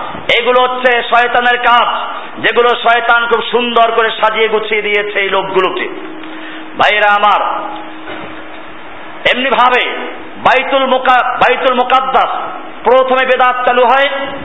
বাইতুল মোকাদ ফিলিস্তিনের যে মুসলিম জাতির তৃতীয় মসজিদ, বাইতুল মোকাদ্দাস, এই বাইতুল মোকাদ্দাসে চার শত আটচল্লিশ হিজড়িতে, চার শত আটচল্লিশ হিজড়িতে এই বারামেকা নামক অগ্নিপূজকদের দ্বারা উদ্ভাবিত একদল নবমুসলিম, এদের উৎসাহে এই বেদাতি কিছু ইমামরা বাইতুল মোকাদ্দাসে প্রথম চালু করে। এখানে প্রায় তিন চারশো বছর পর্যন্ত চালু থাকে। এরপরে আটশো হিজড়িতে এটা ওখান থেকে বন্ধ হয়ে যায় এবং সমস্ত আরব দেশ থেকে বন্ধ হয়ে যায়। একদল হকপন্থী আলেম যখন বাইতুল মোকাদ্দাস ইমাম নিযুক্ত হয়, তারা সেই বেদাতি প্রথা বন্ধ করে দেয়। সালাতুর রাগায়েব, ওই যে এক হাজার রাখা এক হাজার বার সুরাই খারাজ দিয়ে একশো টাকার নামাজ পড়া। আবার বাংলাদেশে কিছু আবার নতুন বেদাত চালু হয়েছে। তা হলো এই রাতে সালাতুর তাসবি নামাজ জামাতে পড়া। ধানমন্ডি বোধহয় কোন একটা মসজিদ আছে। যেখানে সালাতুত তাসবি নামাজ জামাতে ইমাম সাহেব পড়ায়। আর এদেশের মানুষ তো মাসাল্লাহ কিছু একটা নতুন কিছু করো। ওই হানিফ সংকেতের একটা লেকচার শুনেছিলাম, একটা নতুন কিছু করো। অনেক প্রস্তাবে না না, এটা হবে না, এটা নতুন কিছু করো। তা আমাদের সমাজেও আল্লাহর দেওয়া এবাদত, আল্লাহর নবীর থেকে আনিত এবাদত এগুলো যাদের কাছে যথেষ্ট না, একটা নতুন কিছু করো, এতে অভ্যস্ত। সেই লোকগুলো গাড়ি দিয়ে দৌড়ে গিয়ে তারা সেই সালাতুল তাসবির জামাতে হাজির হয়। এত গুরুত্ব যদি থাকতো, আল্লাহর নবী নিজে কেন সালাতুল তাসবির জামাতে পড়াইল না? তারাবির নামাজ আল্লাহ নবী কয়েকদিন পড়েছেন জামাতে। ফরজ হয়ে যাবে সেই ভয়তে পড়ান নাই। তাহলে এই সালাতুল তাসবি যদি জামাতে পড়ার কোনো প্রয়োজন পড়ত। তাহলে যেই মহান ব্যক্তিকে আল্লাহ তাআলা দিন শিক্ষা দেওয়ার জন্য প্রেরণ করেছেন, তিনি নিজে সালাতু তাসবির ইমামতি করে তারপর উম্মতকে শিক্ষা দিতেন, ঠিক কিনা? তিনি কি দিয়েছেন? ভাইয়েরা আমার, এটা মনে রাখতে হবে, এই অগ্নি পূজকেরা এরকম ভাবে মঙ্গল প্রদীপ প্রজ্বলনকারী হিন্দুরা নামমাত্র ইসলাম গ্রহণ করে এই সমস্ত পূজাগুলোকে মুসলমানদের ধর্মে ঢুকিয়ে দিয়ে এরপরে শুরু করেছে বিভিন্ন বেদাত চালু করা। আপনারা জানেন, আমি শুরুতে বলেছিলাম, হালুয়া রুটি কেন খায়? তারা বলে, আল্লাহর নবীর দান দান শহীদ হয়ে গেছিল। এজন্য তিনি আরবের প্রসিদ্ধ খাবার, রুটি আর গোস্ত খেতে পারেন নেই হালুয়া রুটি খেয়েছিলেন, সেজন্য আমরা এটা খেয়ে থাকি। কি দারুণ কথা। আপনি হয়তো মাথা ঝুলাবেন আর বলবেন, ঠিকই তো আছে, অসুবিধা কি? কারণ আপনি ইতিহাস জানেন না। ইতিহাস জানুন, ভালো করে কান খুলে শুনুন। আল্লাহর নবী যেদিন দান দান শহীদ হয়েছিল, সেটা অহুদের যুদ্ধে অহুদের যুদ্ধ হয়েছিল। রমজানের পরে, শাওয়াল মাসের এগারো তারিখ, শনিবার সকালবেলা। কোন সময়? তৃতীয় হিজড়ির তৃতীয় হিজড়ির কোন মাসে? রমজানের পরে শাওয়াল মাসের। কয় তারিখে? এগারো তারিখে। কোন সময়? সকালবেলা ওহুদের যুদ্ধ হলো। সেই যুদ্ধে আল্লাহ নবী দান দান শহীদ হলো। রমজানের পরে সওয়াল মাসে। আর সবে বরাতে হালুয়া খায় কখন? আড়াই মাস আগে। কি আসে কে রাসুল জাইয়ান আলহম আমালহম। কোরআন বলেছে এই বেদাতি, এই ভণ্ডামি যারা করে, শয়তান তাদের সামনে দলিলগুলো সাজাইয়া গুছাইয়া উপস্থাপন করে দেয়। জাইয়ান আলহম শৈতানু শয়তান কি সুন্দর সাজিয়ে দিয়েছে, হালুয়া রুটি খাচ্ছে, এখন কেমনে খাই দলিল তো প্রয়োজন, শয়তান শিখিয়ে দিল, বলো, ওই যে দান দান শহীদ হয়েছিল ইতিহাস কয়জনে পড়ে? সপ্তর জসিমুদ্দিন রহমানি না। যে কেতাব খুঁজে খুঁজে বের করবে। পঁয়ষট্টি হাজার কেতাব আমাদের কম্পিউটার আছে। যেই কোনো বিষয়ে তাহাকিক করি আমরা। সময় লাগে পাঁচ মিনিট। ভাইয়েরা আমার, যদি কোনো ব্যক্তি প্রমাণ করতে পারে, আল্লাহর নবীর দান দান শহীদ হয়েছিল সবে বরাতে, জসিমউদ্দিন রহমানি তার সারা জীবন গোলামি করবে খুদ্া বন্ধ করে দিবে। আপনারাও তো জানেন, আল্লাহর নবীর দান দান শহীদ হয়েছিল কোন যুদ্ধে? ওহুদের যুদ্ধে, এটা সবাই জানে। এখন আপনি তালাশ করে বের করুন, ওহুদের যুদ্ধ কবে হয়েছিল, সাবান মাসে না সাওয়াল মাসে?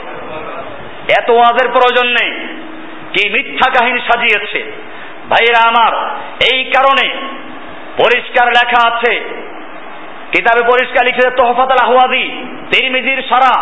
এই কিতাবে লিখেছে, ওয়া আফদালু হুদুসিন লিহাদিহি সালাত বিবাইতিল মাকদিস সানাতা সামানি ওয়া আরবাইনা ওয়া আরবামিয়া।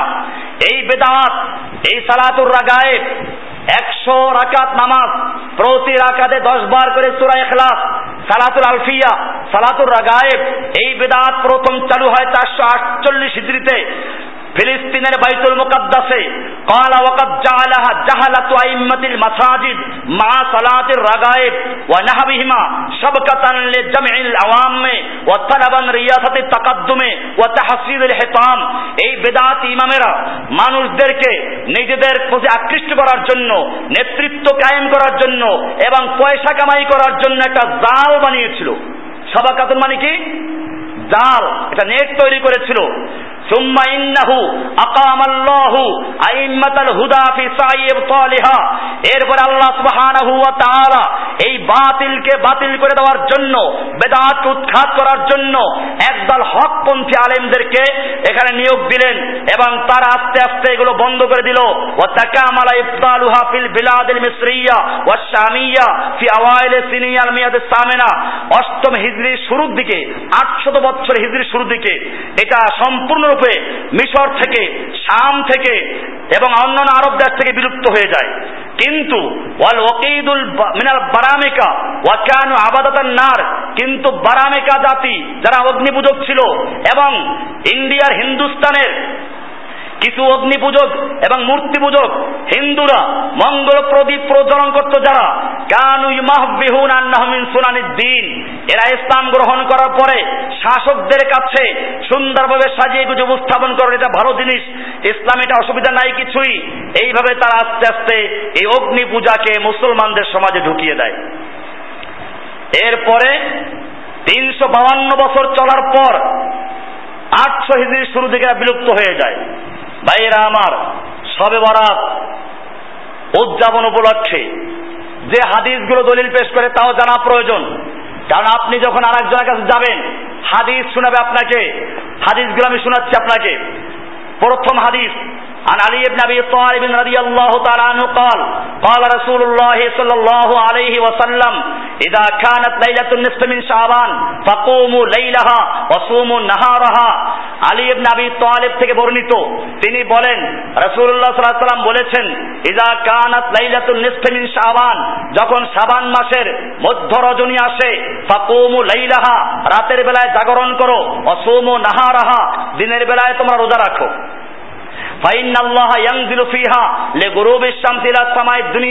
কেননা আল্লাহ তালা ওই রাতে প্রথম আসমানে সূর্য ডুবার সঙ্গে সঙ্গে নাজেল করে চলে আসেন। ফায়াকুলু, আর বলেন আলামিন মুস্তাগফিরিন ফাগফির আল্লাহ আছে কোনো ক্ষমা প্রার্থী, আমি তাকে ক্ষমা করব। আলামিন মুস্তারজিকিন ফারজুকালাহ আছে কোনো রিজিক প্রার্থী, আমার কাছে রিজিক চাবে, আমি রিজিক দান করব। আলা মুবতালান ফাউ আফিয়া। আছে কোনো অসুস্থ রোগাক্রান্ত ব্যক্তি আমার কাছে শেফা চাবে, আমি তাকে শেফা দেব। আলা কাজা আলা কাজা, হাত্তা ইয়াতুল আল ফজর। এরকম এক একটা করে বলতে থাকেন ফজর পর্যন্ত।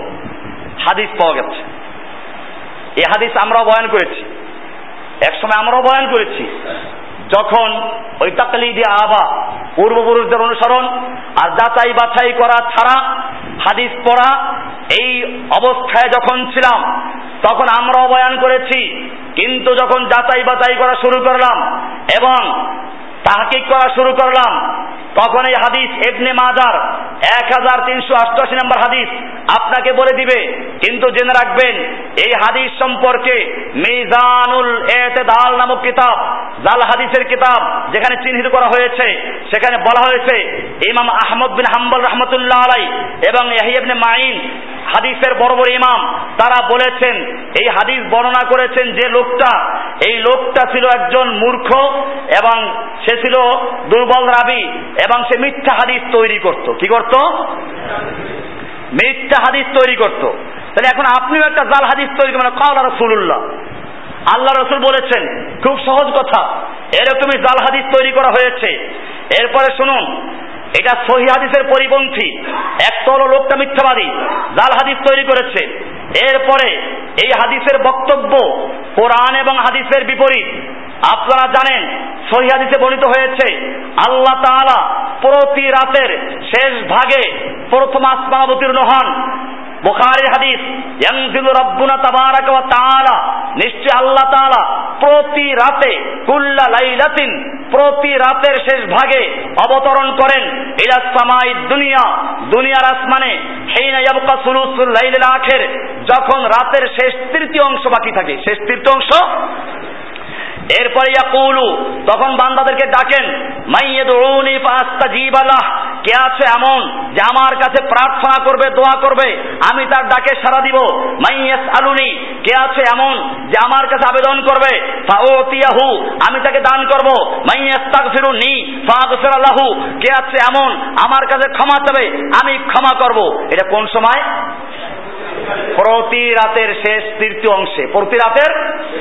হাদিসটা দেখুন, সহি বুখারির এক হাজার একশো পঁয়তাল্লিশ, সহি মুসলিমের এক হাজার আটশো আট, তিরমিজির তিন হাজার চারশো আটানব্বই, আবু দাউদের এক হাজার একশো সতেরো নম্বর হাদিস।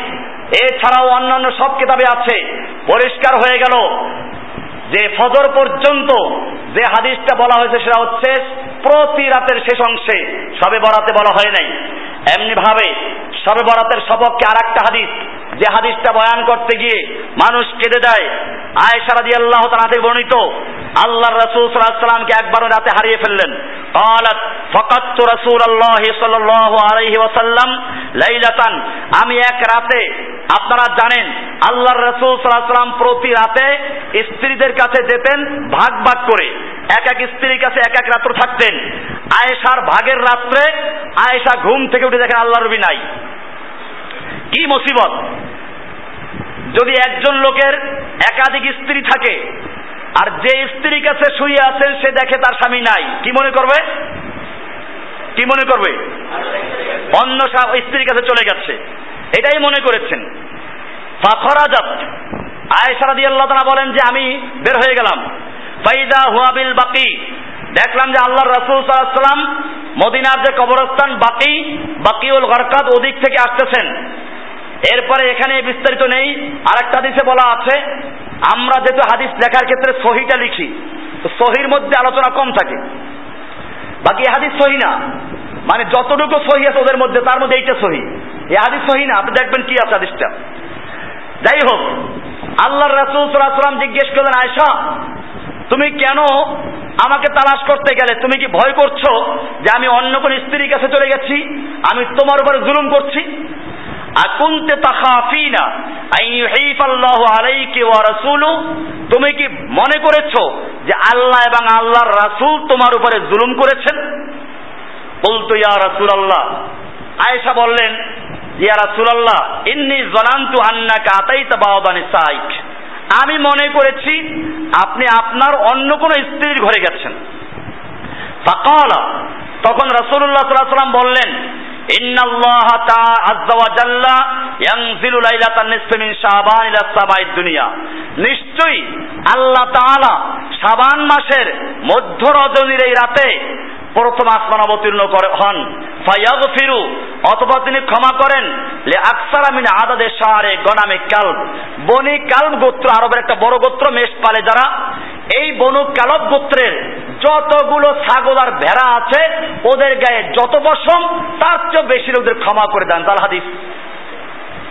এই হাদিসটা শুনলে সবাই মাসাল্লাহ কানের ব্যায়াম হয়, কারণ যত জাল হাদিস, তত মজা বেশি লাগবে।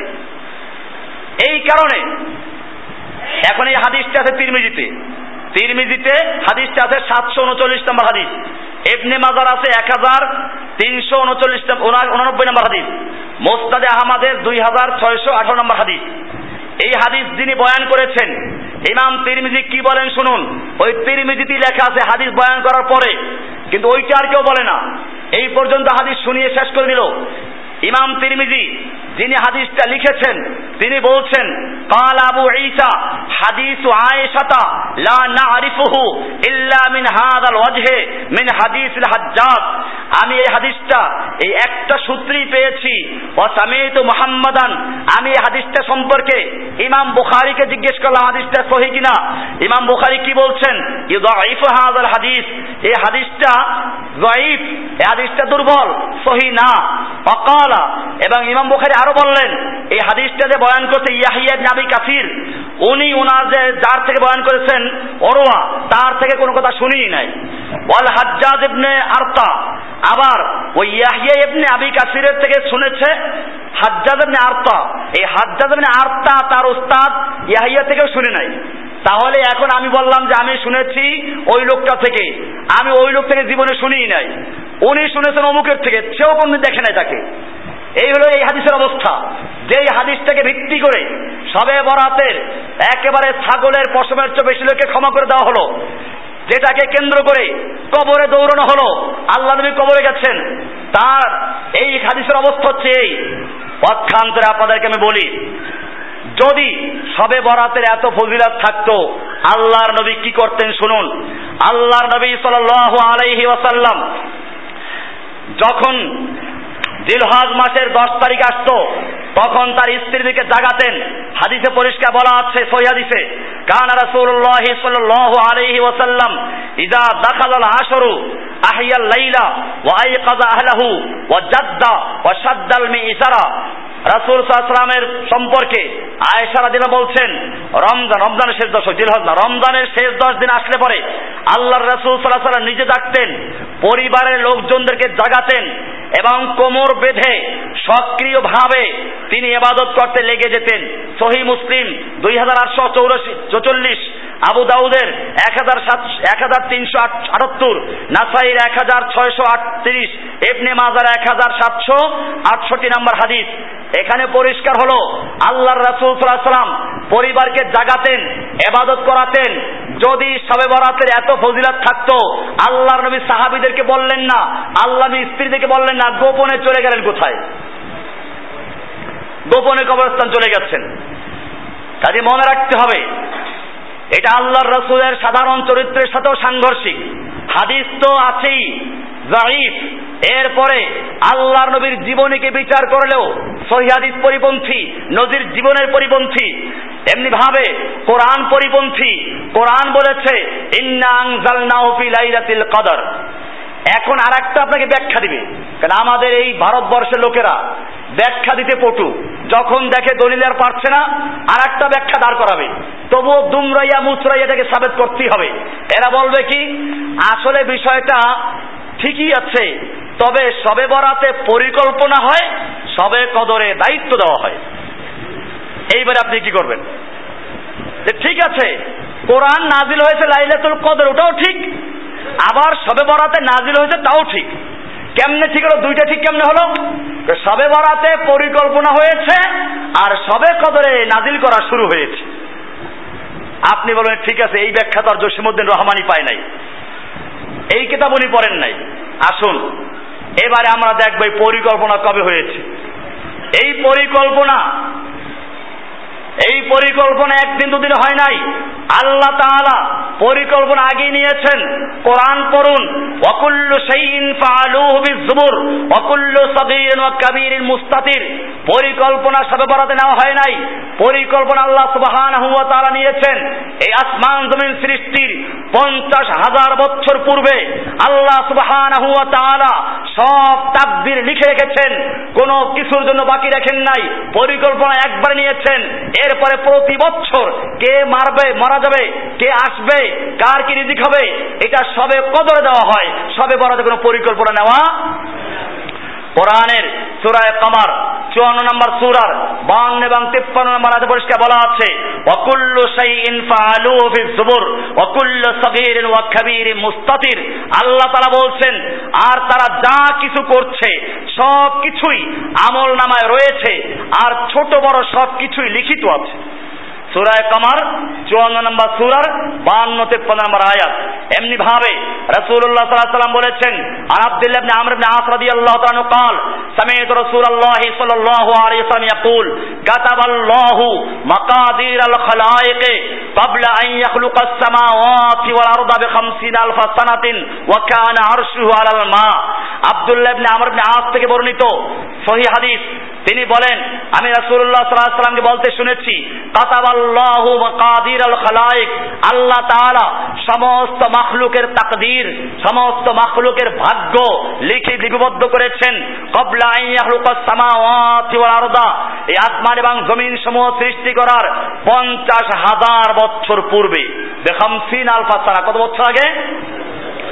হাদিসটা দেখুন, সহি মুসলিমের ছয় হাজার নয়শো উনিশ নম্বর হাদিস। এমনি ভাবে আবু হরাদিল জিজ্ঞেস করলেন, ইয়া রাসুল আল্লাহ আপনি অনুমতি দিলে আমি আজল করব, স্ত্রী সহবাস করে বীর্যপাত বাইরে ঘটাবো, যাতে সন্তান না হয়। আল্লাহর রাসুল সাল্লাহ কি বলছেন শুনুন, ইয়া আবা হরায়রা জাফাল কালামু বিমা আংতা লাকিন, তোমার ভাগ্যে যা লেখা আছে, তা লিখে কলম শুকিয়ে গেছে। বুখারির বুখারির পাঁচ হাজার, পঁচাত্তর নম্বর হাদিস, তিরমিজির দুই হাজার ছয়শো বিয়াল্লিশ নম্বর হাদিস, নাসাইর তিন হাজার দুইশো পনেরো নম্বর হাদিস। এমনি ভাবে আরও হাদিস রয়েছে, তিরমিজির তিন হাজার তিনশো উনিশ নম্বর হাদিস বলা হয়েছে অল আসামি আল্লাহ রসুল সালাম বলছেন, ইন্না আব্বাল মা খালাক আল্লাহ আল কালাম। সর্বপ্রথম আল্লাহ তাআলা যে জিনিসটা সৃষ্টি করেছেন তা হলো কলম। কি সৃষ্টি করেছেন? ফাকাল উক্তুব। এরপর বলছেন, লেখো, ফাকালা মা আক্তুবু। কি লিখব? কালা উক্তুবাল কদর। তুমি লেখো কদর তাকদির লেখো। মা কানা মা হুয়া কাইনুন ইলাল আবাদ। যা হয়েছে এবং যা হবে, একেবারে সব কিছু লিখে ফেলো। তাহলে এখানে পরিষ্কার হয়ে গেছে, সব লেখা হয়ে গেছে। কখন? সৃষ্টির সূচনাতি সব কিছু লেখা হয়েছে। কাজে এখন আর নতুন করে পরিকল্পনা হয় তা না। ভাইয়েরা আমার, এখন আবার আর একটা বিষয় চলে আসলো, তাকদিরের মাসালা। তাহলে পরিষ্কার হয়ে গেল। সবে বরাতে পরিকল্পনা, সবে কদরে বন্টন, এটাও ভুয়া কথা। তাকদির লেখা হয়েছে অনেক আগে। এক বছরের যা কিছু করার তা করা হয় কোন রাতে? সবে কদরে কোরআনে পরিষ্কার বলা আছে, তানাজ্জালুল মালাইকাতু ওয়ার রূহু ফিহা বিইজনি রাব্বিহিম মিন কুল্লি আমর। মিন কুল্লি আমর, সব কার্য সম্পাদন করার জন্য আল্লাহর ফেরেশতারা জিব্রাইল সহ অবতীর্ণ হয়ে যায়।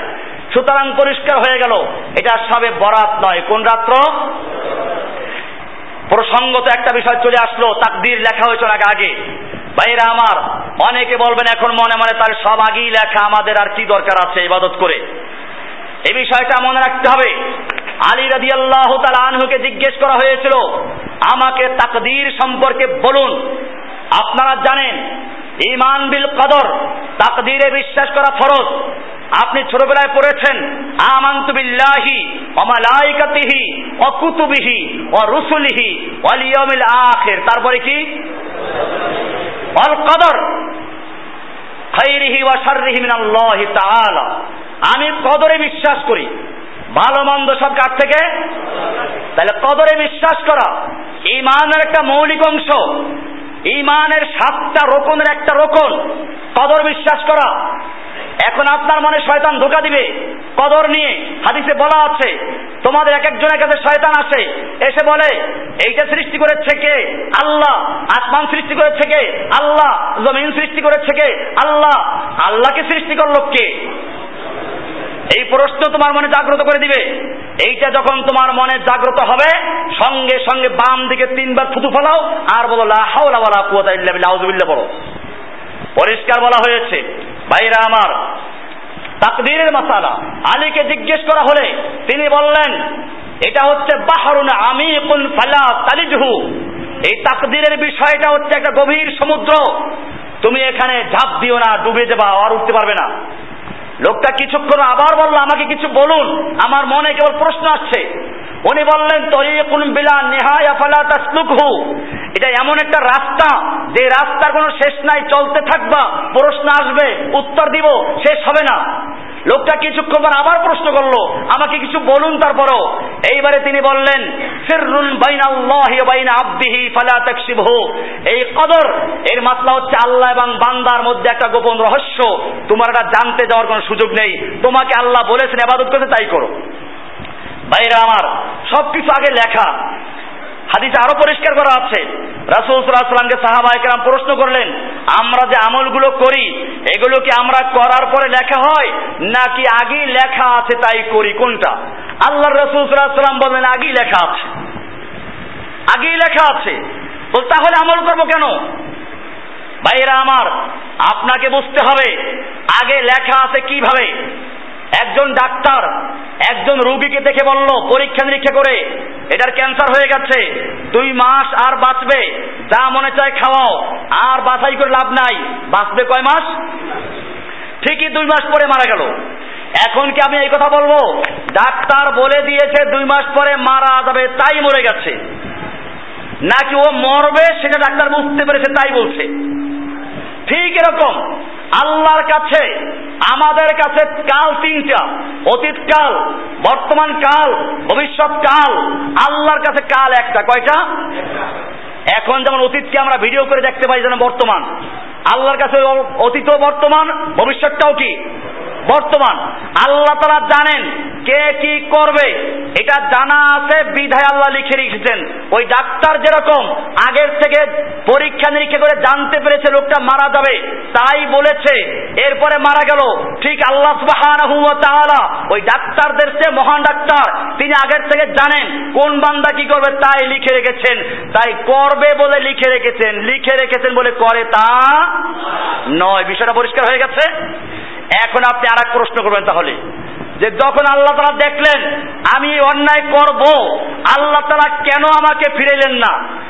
একজন ইঞ্জিনিয়ার যখন দেখে, এই বিল্ডিং তৈরি করতে যেই সিমেন্ট, যেই বালু, যে ইট ব্যবহার করা হয়েছে, যে মশলা ব্যবহার করা হয়েছে, এই বিল্ডিং ভেঙে পড়বে, তখন কি ইঞ্জিনিয়ার ওইটা ঠিক রাখে না পাল্টাই দেয়? পাল্টাই দেয়। তো আল্লাহ যখন জানলেন, এই লোকটা অন্যায় করবে, ওটা লিখে রাখলেন কেন? বরং বান্দাকে একটু ঘুরে দিতেন। ভাইরা আমার, এজন্যই বলেছি, এটা একটা পরীক্ষা। বিষয়টা হচ্ছে এই, আল্লাহ সুবহানাহু ওয়া এই দুনিয়াতে আমাদেরকে পাঠিয়েছেন পরীক্ষা করার জন্য। কিসের জন্য? পরীক্ষা করার জন্য। পরীক্ষার হলে ছাত্র কি লেখে? ভুল লেখে। ছাত্র কি লেখে? পরীক্ষার হলে যারা গার্ড থাকে, তারা দেখতে পাচ্ছে ভুল লেখে। ওই সময় কি ভুল ধরাইয়ে দেয় নাকি? কিছুক্ষণ পর ওই ছাত্র দাঁড়িয়ে গেছে, কাগজ লাগবে, কাগজ দেয় কিনা? এখন সে কাগজ নিয়ে আরও কি করবে? আরও ভুল লাগবে তারপরেও তাকে কাগজ দেওয়া হয়, কারণ এই তিন ঘণ্টা সময় দেওয়া হয়েছে তাকে লেখার জন্য। সে ভুল লেখুক আর ঠিক লেখুক, তাকে লেখার সুযোগ দেওয়া হবে। ঠিক এরকম ভাবে আল্লাহ তাআলাও আমাদেরকে দুনিয়ায় ছেড়ে দিয়েছেন। পরীক্ষার জন্য কোরআনে পরিষ্কার বলা আছে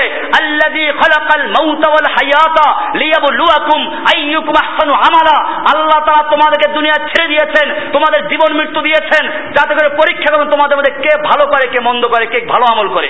পরীক্ষার হল, এই পরীক্ষার হলে যে যা করতে চায়, আল্লাহ তাকে সেই সুযোগ অবশ্য অনেক সময় দেন না, আটকেই দেন। আল্লাহর প্রিয় বান্দার অন্যায় করতে গেলে আটকে দেন। আলী রদি আল্লাহ তালুকে জিজ্ঞেস করা হয়েছিল, একটা লোক মুরজিয়া আর একটা লোক জাবরিয়া কাদরিয়া। একজন বলছে, ওই মাজার পুরোদির মতো, যেমনি নাচাও তেমনি নাচি, পুতুলের কি দোষ? আছেন একবার ভণ্ড ফকির।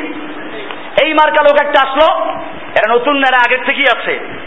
বলছে, আমরা যা ইচ্ছে তাই করছি, আল্লাহর এখানে কিছু ক্ষমতা আছে? আর একজন বলছে, না না না, এটা বলা যাবে না। বরং আমরা যা করি সব আল্লাহ করে, আমাদের কোনো দোষ নাই। উনি বলেন দাঁড়াও। একজন দাঁড়াইলো। বলে, একটা পা উঠাও। এক পা উঠে এক পায়ে দাঁড়াই রইল। বলে, আরেকটা উঠাও। আরেকটা উঠাও। পারবে? দাঁড়ানো অবস্থায় কি এক পাও তুলে রাখলে আরেক পা উঠতে পারবে? লাভ দিতে পারবে, তা পড়ে যাবে আবার। তুলে রাখতে হবে। উনি বুঝাইলেন, তোমার প্রথম পাও উঠাবার ইচ্ছা করেছ। আল্লাহ তৌফিক দিয়েছেন উঠাইতে পারছ। দ্বিতীয় পাও, উঠাবার ইচ্ছা ছিল আগের মতোই। আল্লাহ তৌফিক দেন নাই উঠাইতে। এখানে তাকদিরের মাস্তা পরিষ্কার হয়ে গেছে।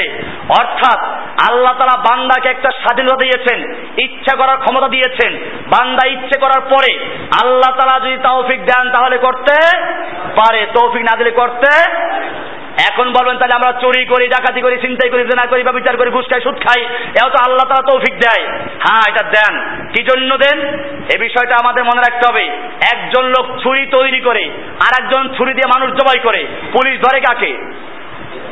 পুলিশ ধরে কাকে? না, ওই ছুরিওয়ালাকে। তাহলে তো বর্তমানে বাংলাদেশে যত কামার খোলা সব বন্ধ করতে হবে। কারণ ছুরি দিয়ে মানুষ মারে ছুরি আর তৈরি করা যাবে না। ছুরি তৈরি করা কোনো দোষের কিছু নাই। ব্যবহার করা। কাজে আল্লাহ তারা ব্যবহারকারীদের পরীক্ষা করবেন। যাই হোক, আমি বলছিলাম, অনেক দূরে চলে গেছি। তাকদিরের মাসা আলা বিষয়টা হচ্ছে এরকম। আল্লাহ রাসুল সাল্লাহামকে সাহাবাই কালাম প্রশ্ন করেছেন, আমরা আমল করব কিনা? আল্লাহর রাসূল সাল্লাল্লাহু বলছেন, হে মালু আমল করো। ফাকুল্লুন মুয়াসসারুন লিমা খুলিকা লাহু। যাকে যে জন্য সৃষ্টি করা হয়েছে, তাকে ওই আমল করা সহজ করে দেওয়া হবে। এটা এরকম। এটা এরকম একটা উদাহরণ মনে করুন। একজন নেতা, নেতাদের কাছে দুই রকম লোক আসে। একদল আছে ঠিকই ভালো মানুষ। ভালো মানুষকে পরামর্শ দেওয়ার জন্য, ভালো পরামর্শ দেওয়ার জন্য একদল লোক আসে। আর একদল লোক আছে স্বার্থবাদ। আর দল কি আছে স্বার্থবাদ আছে। এখন এই নেতার কাছে, মন্ত্রী সাহেবের কাছে দুই রকম লোক আসে। উনি চিন্তা করলেন, বেহুদা লোকগুলোকে পিটান দরকার, যাতে আর না আসে। আর ভালো লোকগুলোকে তারা পরিশ্রম করে তার একটা পুরস্কার দেওয়া দরকার। উনি করলেন কি? একটা তালিকা তৈরি করলেন। যাদেরকে উনি ভালো মনে করেন, তাদের একটা তালিকা তৈরি করলেন। এটা কেউ জানে না কার নাম কোন খাতায় আছে। আর একটা তালিকা তৈরি করেন দুষ্ট লোকদের, স্বার্থবাদীদের। এরপরে তিনি বললেন, এই খাতাটা একটা খাতা। তোমরা দেখতে পাচ্ছ, এর ভিতরে তোমাদের কতিপয় লোকের নাম আছে। এই ডান হাতের খাতায় যাদের নাম আছে, এদেরকে আমি আগামী শুক্রবার পুরস্কার দিব। আর এই বাম হাতের খাতায় যাদের নাম আছে, এদেরকে আমি আগামী শুক্রবার পিটিয়ে দেবো। এরা আর আমার কাছে আসতে পারবা না। এই বলে বলল, খাতা দুটোকে তালাবদ্ধ করে দেওয়া হলো। ওই দিন খোলা হবে, আর আগের খোলা হবে না। এই ঘোষণার পরে কি হলো?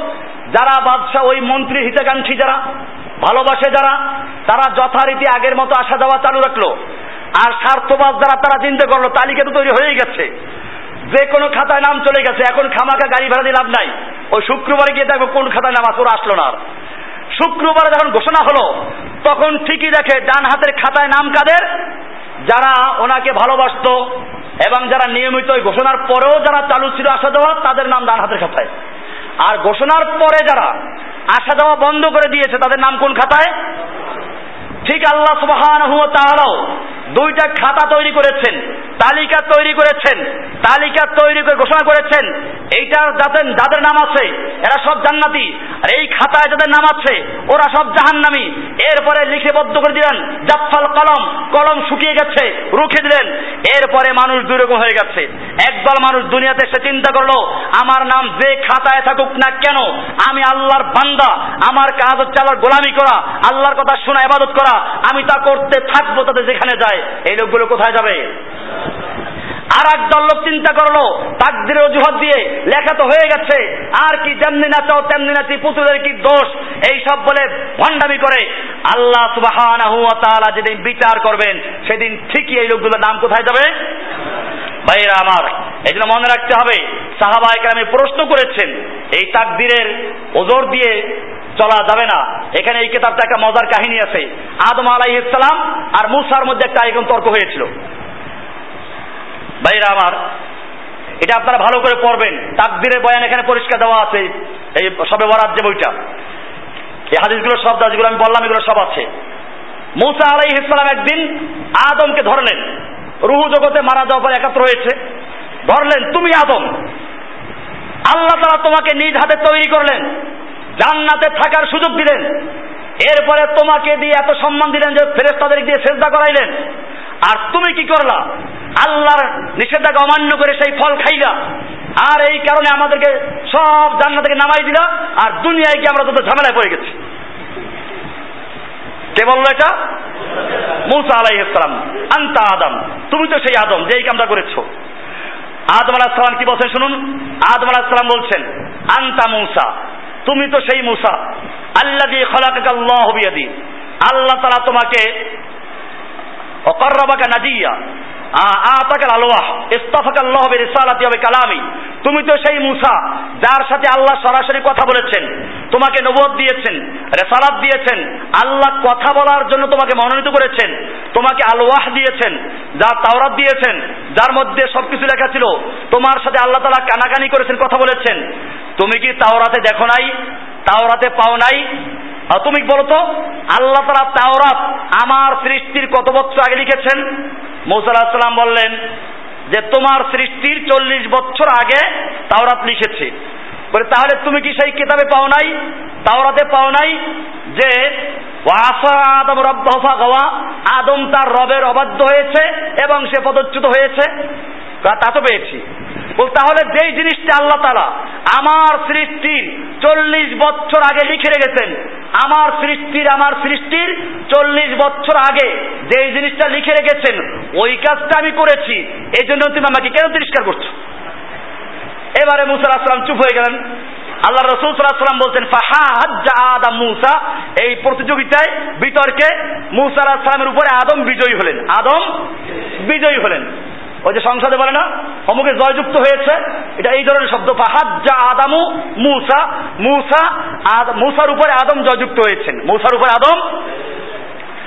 এখন এখানে একটা ভিন্ন বিষয়, আদম কেন ওই কথা বললেন? তাহলে সেই কথাই বললেন যে গুণা করলেন আর দোষ দিলেন তাকদিরের না, এটা উনি দুনিয়ায় বসে বলেন নাই। এটা দুনিয়াতে উনি কি বলেছিলেন? তখন বলেছেন, রব্বানা জলাম না অন্যায় স্বীকার করেছেন। এইটা বলেছেন ওই রুহু জগতে। তো এটা ভিন্ন বিষয়। দুনিয়াতে অন্যায় করে তাকদীরের হাওয়ালা দেওয়া যাবে না। যে এটা তাকদীর লেখা তাই করেছি, না এটা বলা যাবে না। বরং তবা করতে হবে, অন্যায় স্বীকার করতে হবে। আল্লাহ কাছে ক্ষমা চাইতে হবে। আমি বলছিলাম যে সব কিছু আল্লাহ তারা লিখে রেখেছেন, সে অনুযায়ী ফয়সলা হবে। ইন্না কুল্লা শাইন খলাকনাহু বেকাদার। সব কিছু আল্লাহ তারা লিখে রেখেছেন, তাকদিরে লিখে রেখেছেন। সূরায়ে কামার 54 নম্বর সূরার 49 নম্বর আয়াতে বলা আছে, ইন্না কুল্লা শাইন খলাকনাহু বেকাদার। আমি সব কিছু পরিমিত ভাবে এবং পরিকল্পিত ভাবে সৃষ্টি করেছি। আল্লাহর কাজ কি কোনো অপরিকল্পিত আছে? সব কিছু পরিকল্পিত এবং পরিমার্জিত, পরিমাপিত। এর মধ্যে কোনো ব্যস্তম নেই। এটা সুরায় কামারের উনপঞ্চাশ নম্বর বলা হচ্ছে। এমনি ভাবে আল্লাহ রসুল সাল্লাম বলছেন, কুল্লু সাইন বেকদার হাত্তাল আজজু আল কাইসু। আল্লাহ তালা সব কিছু তাদের লিখে রেখেছেন, এমনকি কে চালাক হবে আর কে বোকা হবে। মানুষ চালাক হয়, বোকা হয়, মেধাবী হয়, আবার মেধাহীন হয়। এই সব কিছু তাদের লেখা আছে। ওই যে কালকে পত্রিকা দেখলাম, আমেরিকার একটা ছেলে মাত্র দশ বছর বয়স, সে এখন হারবার্ড বিশ্ববিদ্যালয়ে ভর্তি হয়ে গেছে। মেধা অনেক বেশি। এটা লিখেছেন কে? কে মেধাবী হবে, কে বোকা হবে, তা পর্যন্ত লেখা আছে। কোথায়? হাত্তাল আজজুয়াল কাইসু, সহি মুসলিমের ছয় হাজার নয়শো বাইশ নম্বর হাদিস। ভাইরা আমার, আমি এতক্ষণ আলোচনা করেছিলাম সবে বরাত নিয়ে। সবে বরাত, এটা একটা ফার্সি শব্দ থেকে তৈরি, অগ্নি পূজক এবং হিন্দুদের দ্বারা তৈরি। এই রাতে বিশেষ কোনো এবাদত নেই, এ রাত্রে খাস কোনো এবাদত নেই। এ রাত্রের কোনো আলাদা ইবাদত নেই। হালুয়া রুটি ইসলামে তৈরি করার জন্য বলা হয় নাই। এমনি ভাবে আপনি বলে অসুবিধা কি, খাইলে অসুবিধা কি? আপনি হালুয়া সারা বছর ভালো করে খান, কোন আপত্তি নাই। কিন্তু ওই রাতে আর অন্য সময় খাওয়া সমান নয়। যেহেতু ওটাকে একটা বিশেষ মর্যাদা দেওয়া হয় এবাদত দেওয়া হয়, এই কারণে এটা বর্জন করতে হবে। কেউ যদি পাঠায়, বর্জন করুন, ঘৃণা সহ বর্জন করুন, বেদাত থেকে দূরে থাকুন, কাউকে হালুয়া দিবেন না, রুটি দিবেন না, কারও থেকে নিবেন না। এমনি ভাবে এই রাত্রে তাকদির লেখা হয় না। এই রাত্রে, ইন্নাং জালনাহু ফি লাইলাতি মুবারাকা বরকতময় রাত যে রাতে বন্টন করা হয়, এটা এই রাত্র নয়, ওটা লাইলাতুল কদর। এবারে আসুন তাহলে সাবান মাসে কি আছে? বাইরা আমার সাবান মাসের মধ্য রজনী। আমি কি বলছি ভালো করে বুঝুন। এতক্ষণ পর্যন্ত বলেছি এই কুসংস্কার ইসলামে নাই, পটকাবাজি নাই হালুয়া রুটি নাই, এমনি ভাবে এই রাতে আলোকসজ্জা নাই, এই রাতে কবরস্থানে দৌড়দৌড়ি নাই, এই রাত্রে মাজারে টাকা পয়সা দেওয়া নাই, এই রাত্রে সালাতুর রাগায়েব নাই সালাতুর আলফিয়া নাই। কি আছে? একটা হাদিস সহিয়ে দিতে আছে, দেখুন। আল্লাহর রসুল সাল্লাহ সাল্লাম থেকে বর্ণিত عن إبراهيم حسين أن رسول الله صلى الله عليه وسلم قال له আওলে আখার আসুমতা মিন সারারে শাবান আল্লাহর রাসূল সাল্লাল্লাহু আলাইহি সাল্লাম ইমরান ইবনে হুসাইন নামক একজন সাহাবীকে বললেন তুমি কি শাবান মাসের সারারে রোজা রেখেছো কাল আল্লাহ না তা তো রাখি নাই কালা ফাইদা আফতারতা ফাসুম ইয়াউমাইনে যখন তুমি রাখো নাই তাহলে বাকি দুই দিন রাখো হাদিসটা আছে সহি মুসলিমের দুই হাজার আটশো আট নম্বর, সহি বুখারির এক হাজার একশো তিরাশি নম্বর, আবু দাউদের দুই হাজার তিনশো তিরিশ নম্বর হাদিস। এখানে সারার শব্দের অর্থ কি? কেউ বলেছেন সারার মানে মাসের শেষ অংশ, আর কেউ বলেছেন শুরু অংশ। কেউ বলছে মধ্যম অংশ মধ্যম অংশ ধরলে এখানে তিনটা রোজা বুঝে আসে। তার মানে আল্লাহ রসুল সাল্লাম প্রতি মাসে তিনটা রোজা রাখার জন্য উৎসাহিত করতেন। আইয়ামে বীজের রোজা, তেরো, চোদ্দ, পনেরো। সেই হিসাবে সাবান মাসে তেরো, চোদ্দ, পনেরো রোজা রাখা যাবে। সেটা সবে বরাত হিসাবে না, বরং কি হিসাবে? প্রতি মাসের তিন দিন হিসাবে। এরপরে কেউ যদি ব্যক্তিগতভাবে ইবাদত করে সাবান মাসে, আপত্তি নেই। কিন্তু হই হুল্লোর করা, মসজিদে গিয়ে একটা লম্বা মনোযোগ দেওয়া, এরপরে শেষ রাতে আখিরি মনোযোগ এইরকম ভাবে আরও যা বললাম, এইগুলো হচ্ছে বেদাত, এগুলো শয়তানের তৈরি করে এবাদাত রহস্যটা কি তাহলে? শয়তানের লাভ কি? ভালো করে শুনুন। লাইলাতুল কদর, কোরআনে আছে, লাইলাতুল কদর, হাদিসে আছে, এই লাইলাতুল কদরের মর্যাদাকে নষ্ট করার জন্য শয়তানের যে সূক্ষ্ম চাল এবং কৌশল, তার নাম হচ্ছে সবে বরাত তৈরি করে দেওয়া। যত জায়গায় ইসলামের গুরুত্বপূর্ণ বিষয় আছে, ওই বিষয়টাকে মেলান করে দেওয়ার জন্য, ওই বিষয়টার গুরুত্বকে ধ্বংস করে দেওয়ার জন্য শয়তান একটা বিকল্প তৈরি করে দেয়। মুসলিম জাতির একটা বড় সম্পদ ছিল খেলাফত বায়াত। বায়াত আছে ইসলামে। আল্লাহর নবীর মৃত্যুর পরে তিন দিন পর্যন্ত নবীর লাশ দাফন করা হচ্ছে না। কারণ মুসলিমদের ইমাম নাই বায়াত নাই বায়াতবিহীন মুসলিম থাকতে পারে না। মুসলিমদের একজন খলিফা থাকবে, তাকে বায়াত দিবে। আল্লাহ নবী বলেছেন, আল ইমামুজ্জুন্না মুসলিম জাতির একজন ইমাম থাকবে, সে হবে ঢাল। ইউকাতালু ওয়ারাইহি, বুখারীর হাদিস। ঢালের আড়ালে যেমন যুদ্ধ করে, মুসলিম জাতি তাদের ইমামের নেতৃত্বে যুদ্ধ করবে, ওই ইমামকে বায়াত দিবে। সেই বায়াত যাতে করে আর জীবনে কায়েম হতে না পারে মুসলিম জাতি হাদিসে বায়াত পড়বে, কোরআনে পড়বে, আবার কোনোদিন এই খেলাফত কায়েম হয়ে যায় কিনা সেই জন্য শয়তান চিন্তায় পড়ে গেল। এরপরে চিন্তা করে বিকল্প তৈরি করে দেই, এরপরে পীর মুরিদির বায়াত চলে করে দিল। এখন খলিফা বলতে কি বোঝায়? অশিক্ষিত লোকেরা বুঝবে, খলিফা মানে দর্জি আর পীরের মুরিদরা বলবে খলিফা মানে কি? পীরের খলিফা, অমুক পীরের দশ খলিফা, অমুক পীরকে একশো খলিফা, অমুক পীরের হাজার খলিফা। খলিফা খেলাফত চিন্তাই করে নিয়ে গেছে। এইরকম ভাবে সবে কদরকে, লাইলাতুল কদরকে চিন্তাই করার জন্য, লাইলাতুল কদরের মর্যাদাকে মেলান করে দেওয়ার জন্য, লাইলাতুল কদরকে ধ্বংস করার জন্য শয়তান যে বিকল্প রাস্তা তৈরি করেছে, তার নাম হচ্ছে কি? আরব দেশে দেখবেন আপনারা যারা গেছেন, একেবারে মসজিদ তালাবদ্ধ করে ফিরে একা একা এবার ঘরে বসে করো। তোমার ওই জাল, ওই যে হাদিস, ওই হাদিস যদি মানা হয়, তাহলেও তো আল্লাহ নবী গোপনে করেছেন। তুমি গোপনে করো। গোপনে করো। কেন হই হুল্লোর নবী করেন নাই? ভাইরা আমার, এই জন্য সাবান মাসে এবাদত করবেন। চলতি মাস সাবান মাস আল্লাহ রাসুল সাল্লাহাম সম্পর্কে বলা আছে, কানা রাসুল্লাহ সাল্লাহ আলী ইসলাম ইয়াসুমু। আল্লাহ রাসুল সাল্লাহ সাবান মাসে রোজা রাখতেন, বেশি বেশি রাখতেন, শাহরান আকসামিন সাবান সাবান মাসের চেয়ে আর বেশি কোনো মাসে রাখতেন না। ফাইন্নাহু কানা ইয়াসুমু সাবানা কুল্লাহু। প্রায় বেশি পুরা পাঁচটাই সাবান রোজা রাখতেন। কিন্তু উম্মতের জন্য বলা আছে হাদিস আবু দাউদের দুই হাজার তিনশো উনচল্লিশ নম্বর হাদিস, নাসাইর আটশো আট হাজার দুইশো ষোলো নম্বর হাদিস। আল্লাহ রসুল সাল্লাম বলছেন ইজান তাসাফা শাবান ফালা তাসুমু। শাবান মাসের অর্ধেক যখন চলে যায়, আর রোজা রাখো না, নফল রোজা রাখো না। কারণ নফল রাখতে গিয়ে দুর্বল হয়ে গেলে ফরজ রাখা যাবে না। এই কারণে শাবান মাসের অর্ধেকের পরে উম্মতের জন্য নফল রোজা রাখা কি আছে? নিষেধ আছে। এছাড়া বেশি করে ইবাদত করুন। রমজান মাস, মাহে রমজান, এর আগমনী মাস হচ্ছে সাবান মাস। সাবান মাসে বেশি এবার আল্লাহ রসুল করতেন, আমরাও করব। এই জন্য আমরা যে আলোচনা করলাম, বোঝার চেষ্টা করবেন, আর এই কিতাবটা আরও ভালো করে পড়বেন। আর একটা দাওয়াত দিচ্ছে, আগামী এই যে সবে বরাত যেদিন বাংলাদেশে অপরাধ হচ্ছে, পরের দিন তো সবাই ঘুমাবে। তা আমরা ওই দিনটাকে নির্ধারণ করেছি আমাদের একটা কোর্স করার জন্য। আপনারা জানেন, আপনারা যারা কোরআন হাদিসের দাওয়াত দিচ্ছেন, আলহামদুলিল্লাহ, এখন বাংলাদেশের ঘরে ঘরে, মসজিদে মসজিদে ইমাম সাহেবরা বয়ান করতে চিন্তা করে, জসিমউদ্দিন রহমানের কোনো শিষ্য আছে কিনা, দলিল চাইবে, হাদিসের রেফারেন্স চাইবে, আয়াত চাইবে, এই ভয়তে এখন তারা দেখে আগে এখানে কেউ আছে কিনা। আপনাদেরকে এলেম অর্জন করার দরকার আছে। এখন আপনারা মাদ্রাসায় পড়তে পারবেন না। আপনাদের এই এলেম অর্জন করার চিন্তা করে আমরা প্রোগ্রাম নিয়েছি। প্রতি মাসের যে কোনো ছুটির দিনে একটা করে দিনব্যাপী ক্লাস হবে। এক একটা বিষয়ে। যেমন সামনে পঁচিশ তারিখে এই মাসের পঁচিশ তারিখে আগামী কয়েক মঙ্গলবার। পঁচিশ তারিখে একটা ক্লাস আছে ফেকুস সিয়াম। সিয়ামের উপরে যত বিষয় আছে, সবগুলো একাত্র আপনাদেরকে পড়ানো হবে এবং দিয়ে দেওয়া হবে। এমনি আরেকটা আমরা করব রমজানে সেটা হবে ফেকুল জাকাত নিয়ে। এক একটা বিষয় এরকম চল্লিশটা ক্লাস আমরা করব। এই চল্লিশটা ক্লাসে চল্লিশটা বিষয় চলে আসবে চল্লিশ মাসে। পুরা ক্লাস যারা করবে, আমরা তাদেরকে একটা ডিপ্লোমা কোর্সের সার্টিফিকেট দেওয়া হবে, দিব ইনশাল্লাহ তো সেই জন্য এখন ভর্তি হতে হবে এখানে। প্রত্যেকটা কোর্সের কোর্স ফি থাকবে, ফ্রি নাই ফ্রি হলে সব সমস্যা হয়ে যায়। এই কোর্স ফি থাকবে? আপনারা এখানে ভর্তি হবেন, ইনশাআল্লাহ। আর একটা জিনিস আবেদন করছি, আপনারা জানেন, এটা একোয়ারের মধ্যে চলছে। এটা একটা হকের মার্কাজ। প্রশাসনের যে ভাইরা আছেন, বিশেষ করে যারা এটা প্রকল্প বাস্তবায়ন দায়িত্ব পেয়েছেন, তাদের অনেকেই এখানে আছেন। আপনারা জানেন এমনি সরকারের ঘোষণার মধ্যে আছে, মসজিদ, মাদ্রাসা, অন্য কোনো ধর্মীয় প্রতিষ্ঠান একোয়ারের আওতাভুক্ত থাকবে না। সেই হিসাবে আমাদের মসজিদ কতবার আপনারা দেখতে পাচ্ছেন?